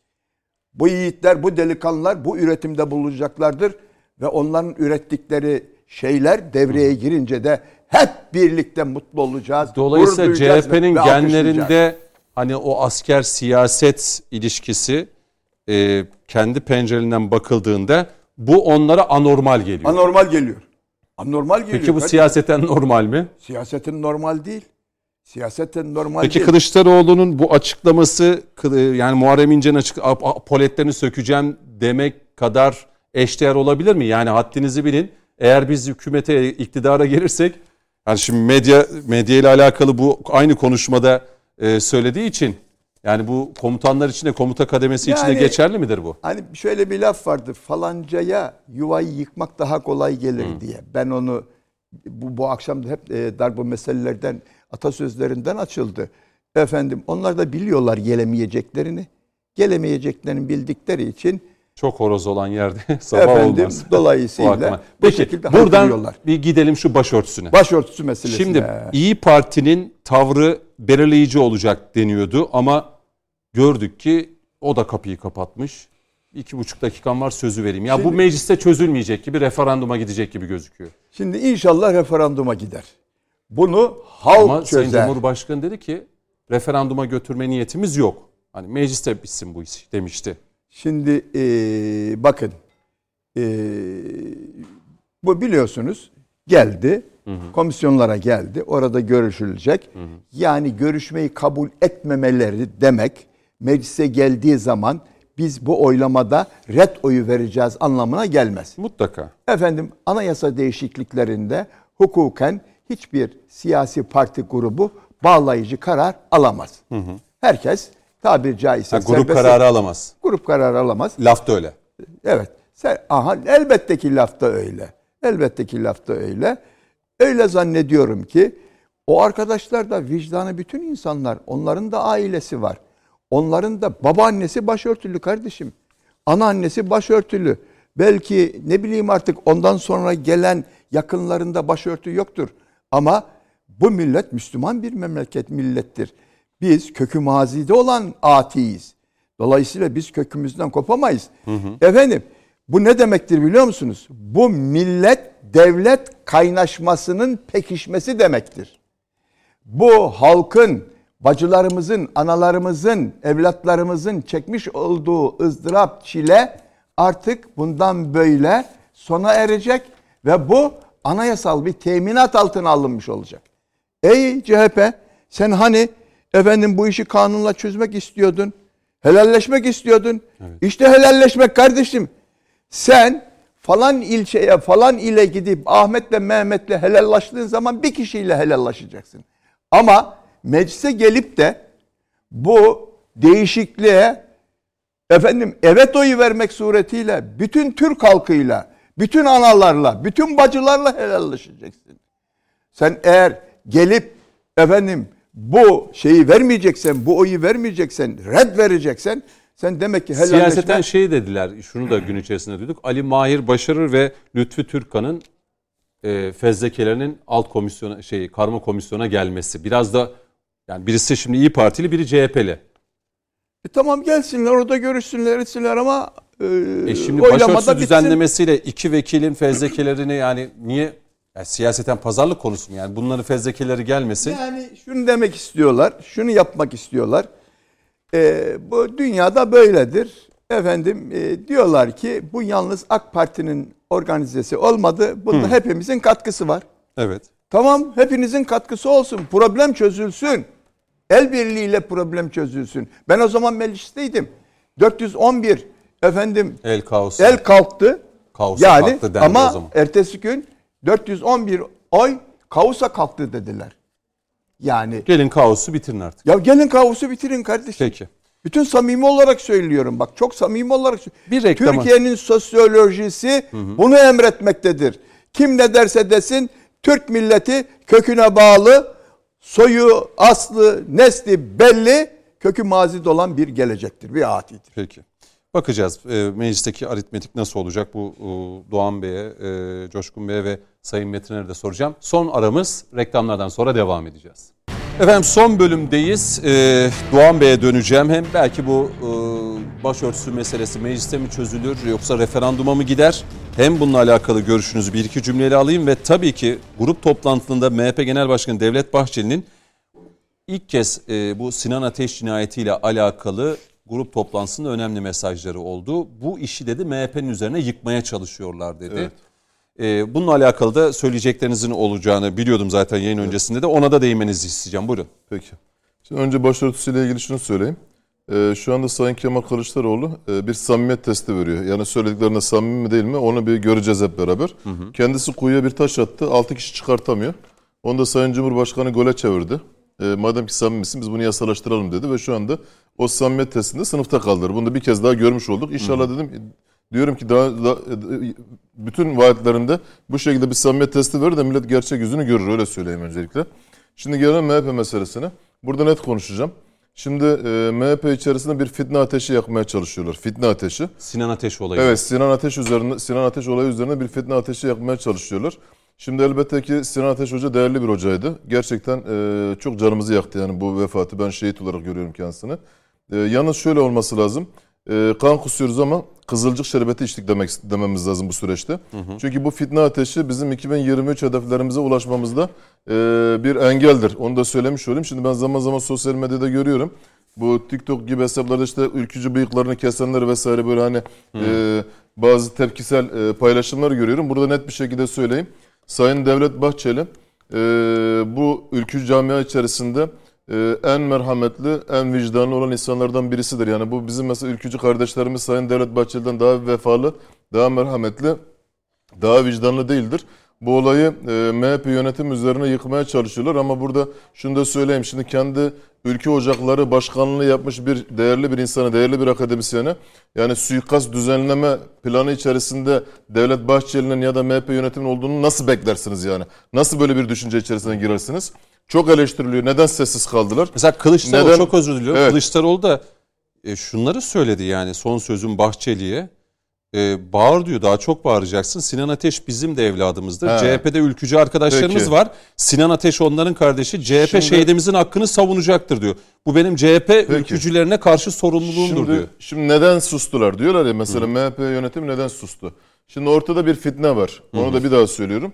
Burada Sayın Devlet Bahçeli ve MHP yönetimi bunu bu fitne ateşinin nereden yakıldığını, kaynağının nereden geldiğini, bu fitne ateşin üzerine kimin benzin döktüğünü anlamak için, göre- görmek için ve bu olayın perde arkasında kimlerin hangi dış güçlerin olduğunu görmek ve anlamak için sessiz kaldılar, durdular ve en sonunda Sayın Devlet Bahçeli bununla ilgili açıklamasını yaptı. Failleri de açıkla, e, belli olduktan sonra bu açıklamalar da devam edecektir. Onu söylemiş olayım. Şimdi bir de bir kez daha burada ülkücü camiye de seslenmek istiyorum. Ee, bu süreçte dağılmamak lazım, sarsılmamak lazım, fitneye de e, izin vermemek lazım. Ve bir daha söyleyeyim yani baktığınız zaman burada Sayın Sinan Ateş'e, rahmetli Sinan e, Ateş'e e, sağken yan gözle bakanlar, kem gözle bakanlar, düşmanlık besleyenler şu anda onu destekliyor. Bak kimler, kimler savunuyor? CHP. Kimler savunuyor? HDP. Kimler savunuyor? FETÖ'cü hesaplar. Ondan sonra Avrupa'daki bazı e, karanlık hesaplar. Mesela bunlar savunuyor. Buraya baktığınız zaman burada bir fitne olduğunu da tabii ki görmeniz lazım. Bir kez daha söyleyeyim. Devlet Bahçeli vefalı bir adamdır. Merhametli bir adamdır. Kendi partisinde görev yapmış bir ülkücünün saçının teline zarar gelmesini istemeyen bir liderdir.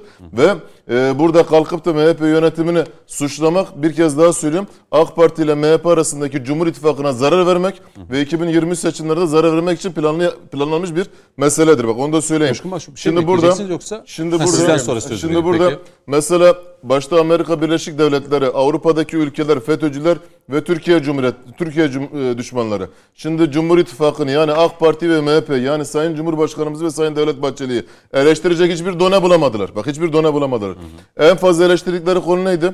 Ekonomi ve dış politika. Şimdi ekonomide pandeminin bütün yıkıcı etkilerine rağmen Bu asgari ücrete yapılan zamlar, memur işçi maaşlarına yapılan zamlar, enflasyonu sabitleme, ondan sonra bu gıda fiyatlarını sabitleme, e, akaryakıt e, fiyatlarını sabitleme, Karadeniz'de petrol çıkartılması, Akdeniz'de petrol çıkartılması, İHA'ların, SİHA'ların üretilmesi ve dış politikada barışçıl adımların atılmasından sonra AK Parti iktidarını karalayacak ve eleştirecek hiçbir done kalmadı. İttifakı'nı. Tek bir done kaldı. Tek bir done kaldı. O da fitne çıkartmaktı. Bu fitneyi de MHP içerisinde çıkartmaya çalışıyorlar. Ve şunu da altını çizerek de belirtmek lazım. Amerika Birleşik Devletleri bundan 5-6 ay önce ülke ocaklarını terör listesine almak istedi. Doğru. Ülkücüleri Evet, evet. cinayet işlemekle, illegal faaliyetlerle suçlamaya kalktılar. Ardından dikkat ederseniz Türkiye'de bazı ülke ocaklarına çatışmalar vesaire bir şeyler çıkmaya başladı. Ve en son Sinan Ateş'e yapılan e, saldırı, şehadetiyle sonuçlanan saldırı bunların hepsi kesinlikle dış güçlerin ve FETÖ'cülerin oyunlarıdır. Buna, bu oyuna gelmemek lazım, fitneye gelmemek lazım. Burada ülkücülerin ve MHP'lerin bu süreçte daha çok kenetlenmesi lazım. Orada sosyal medyada, TikTok'ta bıyıklarını kesmeler, bilmem ne yapmalar bunlar çok yanlış şeyler. Burada MHP içerisinde biliyorsunuz bir şey var yani e, ne derler? Önce lider, ondan sonra e, teşkilat, sonra doktrin. Bundan hiçbir zamanda taviz vermemek lazım. Peki. Bir kez daha söyleyeyim. En küçük bir ayrılık, en küçük bir sarsılma bizim 2023 hedeflerimize zarar verir. Cumhur İttifakı'na zarar verir. MHP'ye zarar verir. Bundan kaçınmak lazım. Daha da kenetlenmek lazım. Sinan Ateş için de net olarak şunu söylüyorum bakın. Yakından tanırdım. Çok değerli bir akademisyendi, değerli bir kardeşimizdi. Canımız yandı mı? Evet yandı. Kan kusuyor muyuz? Evet kusuyoruz ama bu süreçte Kızılcık şerbeti içtik diyeceğiz. Sabredeceğiz ve Sinan Ateş'in çocukları başta evlatlar olmak üzere, ailesi olmak üzere bütün ülkücü camiaya emanettir. MHP yönetimine emanettir. Biz o emanete sahip çıkacağız. Peki. Bunu da net bir şekilde söyleyeyim. Coşkun Başbuğ sizin ekleyeceğiniz mi vardı bu konuda? Şöyle, e, Fitne fücur sokmak için. Şimdi bak istihbaratta temel kural şu. Ee, Sinan Ateş olayı veya bir bağımsız başka bir olay. Herhangi bir olayda analiz yaparken, değerlendirirken bu işten kimin nemalandığına bakarsın. Fail meçhulse.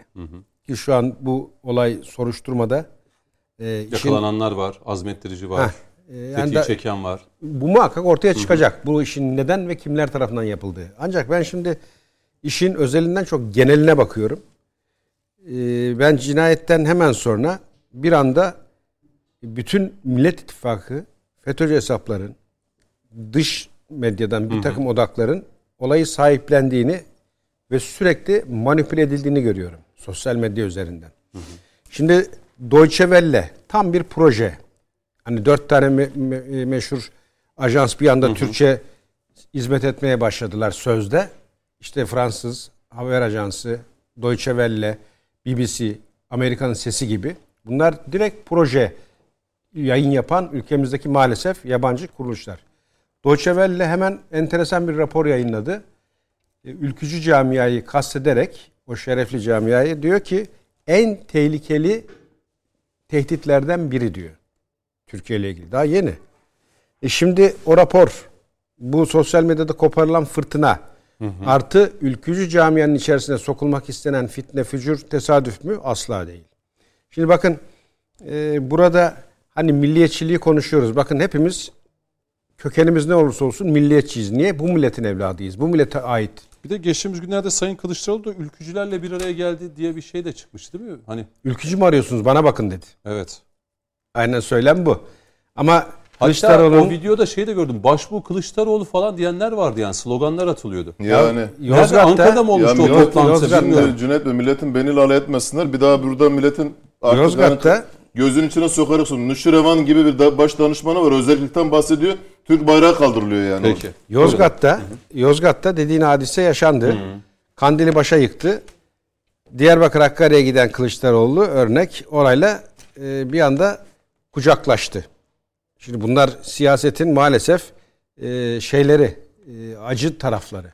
Şimdi burada e, ülkücü camiye yönelik bir saldırı çok net ortada. Amaç ne? Cumhur İttifakı'nın içerisine fitne sokmak. Sayın Bahçeli'nin tepkisi o yüzden. Yani oyuna gelmeden süreci soğukkanlıkla seyretmekle e, yönelik bir takım söylemleri var. E, ben hatırlarsan e, bu seçim sürecini 2023'ü değerlendirirken şu cümleyi de çok sık kullanırım. Seçim süreci yaklaştıkça şeytanın aklına gelmeyecek birçok olayla karşılaşacağız. Hatırlarsan bu cümleyi ben çok kullanırım. İşte bu da onlardan biri. Bunun arka planında kimlerin olduğu ortaya çıkacak. Bu devletin evvelallah istihbarat teşkilatı da var. bu devletin feraseti de var. Ne olduğunu ortaya çıkaracak. Çıktığı an göreceğiz ki bu da FETÖ'nün evvel yaptığı gibi bir Karlov suikasti gibi planlı programlı bir faaliyetinin olduğu ortaya çıkacak. Peki. Benim öngörüm o. Ve burada amaç birlik ve beraberliği bozmak, Cumhur İttifakı içerisinde bölünmelere yol açacak bir takım eylemlerin önünü açmak. Yapılacak tek iş, yapılacak tek iş soğukkanlılıkla süreci seyrederek devlete alacağı tedbirlere itaat etmek. Sürem daraldı. Hemen bir Ve bu nedenle de bu nedenle de ülkücü camiye şunu ben tavsiye ederim ki zaten bir anda sosyal medyada bu yönde bir hava oluşturmaya çalışıldı. İşte istifa edenler, bıyık kesenler vesaire bunlar oyuna gelenler içinde de oyunun içinde olan bir takım yapılar. Böyle değerlendirilmeli. Peki. Sayın Metin'e döneyim. Ee, bir 2-3 dakikada belki bu konuyla alakalı. Hani başörtüsünü ile alakalı düşünceniz nedir? Yani mecliste mi bu iş çözülür yoksa referanduma mı gider? Ve Sayın Bahçeli bu Sinan Ateş e, cinayetiyle alakalı uzun süredir konuşmadı ve grup toplantısında e, çok da sert eleştirilerine ve oyuna gelinmemesi, fitne fücura kulak asılmaması gerektiğini söyledi. Buyurun. Yani hiçbirimizin oyuna gelmemesi gerekiyor. Seçime doğru giderken pek çok e, olaylar meydana gelebilir. E, bir yerden düğmeye basılabilir. Çünkü bu seçimde yenilmeleri halinde artık topyekün yenileceklerini biliyorlar. E, her türlü provokasyona, her türlü e, siyasal cinayete e, enfekte bir ortamın olabileceğini varsaymamız lazım. Bunun dışında başka algı operasyonları e, vesaire vesaire. O yüzden ben bir eylem en fazla kimin işine geliyorsa ve o eylem üzerinden kim daha çok siyaseten nemalanıyorsa failin orada aranması gerektiğine inananlardanım. Yani e, ben kendisini tanımam, bilmediğim bir olay hakkında da konuşmak istemem. Peki, yani peki. failin nerede aranacağını devlet bilir elbette. Bu failler ortaya çıkacaktır. Ama e, başörtüsü konusunda şunu söyleyeyim. Süremiz daraldığı için Tabii, çok şey yapamıyorum. Ben mecliste hani anayasa eşiğini açacak oy çoğunluğunun çıkacağını varsaymıyorum. Keşke öyle olsa mecliste çözülse. Ama eğer e, o olmazsa Sayın Cumhurbaşkanımızın dediği gibi bunu millet sandıkta çözmelidir. Referanduma gidilmelidir. Şunu da ekleyeyim hemen. Tabii. Ee, biz bu meseleyi gündeme taşıyan parti değiliz. Durup dururken Kemal Bey gündeme taşıdı. Yani siyasi bir taktik gereği taşıdı. Tamam. Biz de dedik ki yani çok iyi niyetlisin. Helalleşmek istiyorsun, sorunu çözmek istiyorsun. Çok teşekkür ederiz Kemal Bey. Kanunla çözeceğimize anayasa, anayasal temelde çözelim dedik. Kemal Bey şimdi çark ediyor. E bu doğru bir davranış değil. Millet bunun elbette ki hesabını verecek. Gün birlik günüdür. Bakın Cüneyt Bey. Ben Mehmet Metin olarak Türkiye'yi birliğe çağırıyorum. Bakınız farklılıklarımız yeniden kaşımak isteyeceklerdir. Türkiye yüzyılı oluşuyor. Bu Türkiye yüzyılında hep birlikte olmamız lazım. Farklılıklarımızı inkar etmeden farklılıklarımızla birlikte birbirimize kazandıracağımız birlik ruhunu. Bizim bizim yapmaya çalıştığımız şey bu. Bakınız. Ee, sizin de cumartesi Evet, günü 14 cumartesi, Ocak'ta Bursa'da. moderatör olacağınız Türkiye yüzyılında Kürtler panellerini Türkiye'nin her yerinde düzenlememizin sebebi bu. Biz Kürtler diyerek e, bir ayrılıkçılığı şey yapmak istemiyoruz ama bu ülkede Kürtler var ve Kürtleri bir yere çekmeye çalışan odaklar var. Biz diyoruz ki Türkiye yüzyılının Kürt yüzyılında Kürtler bölmeye değil birleştirmeye geliyorlar. Biz bu misyonun temsilcileriz. Bu ülkenin Kürtleri olarak devlete aidiyetimiz, sadakatimiz var. Türkiye bizim yurdumuz. Ve diyoruz ki, diyoruz ki artık Kürtler adına şu ve bu çevrelerin konuşmasını engellememiz lazım. Kürtleri de tekrar kaybettirmek isteyenlerin de tezgahını bozmamız lazım. O yüzden izin verin kendi Kürtlerimiz adına biz konuşalım. Birileri bize çıkıp da ya niye Kürtler, münasıran Kürtler diyorsunuz gibi lafazanlıklar yapmasınlar, önümüzü kesmesinler. Peki. Biz Türkiye'yi büyütmeye geliyoruz. Türkiye yüzyılında Kürtler kendilerine kazandıracak olan anlayışın safında yer alacaklardır. Kendilerine kan ve gözyaşından başka hiçbir şey getirmeyen ihanetçilerin safında yer almayacaklardır. Bırakınız da Türkiye'nin Kürtlerini Türkiye'ye ait kılalım ve. Türkiye'nin Kürtlerini de Türkiye yüzyılının Kürt kardeşleriyle birlikte mimarları kılalım. Peki. İnşallah 14 Ocak'ta Bursa'da sizin de moderatör olduğunuz o önemli etkinlikte bu güçlü sesi Bursa'da da yankılayacağız. Bu vesileyle bütün halkımızı da davet ediyorum. Burada Cüneyt, ben de hatırlatayım. Eski bakanlardan Faruk Çelik'in de olacağını belirtelim yani sevgili Bursalıları. Onu da hatırlatmış olayım. Sayın Metiner'le birlikte Faruk Çelik. Çok çok değerli bir siyasetçimizdir, bakanımızdır. Faruk Çelik'le beraber inşallah bu güçlü sesi bütün bir Türkiye'ye, Peki. bütün bir dünyaya, bu ülkenin Türkleri ve Kürtleri kardeştirler. Birlik içerisinde Türkiye yüzyılını birlikte inşa edeceğiz. Kimse bize bölmeye, parçalamaya güç yetiremeyecektir. Ne diyecektiniz Coşkun Başbuğ? Az önce konuştuğumuz konu var ya. Kılıçdaroğlu'nun son günlerde enteresan çıkışları oluyor. Ne hikmetse de sağda hep tezahür ediyor. Borsadan bahsetti.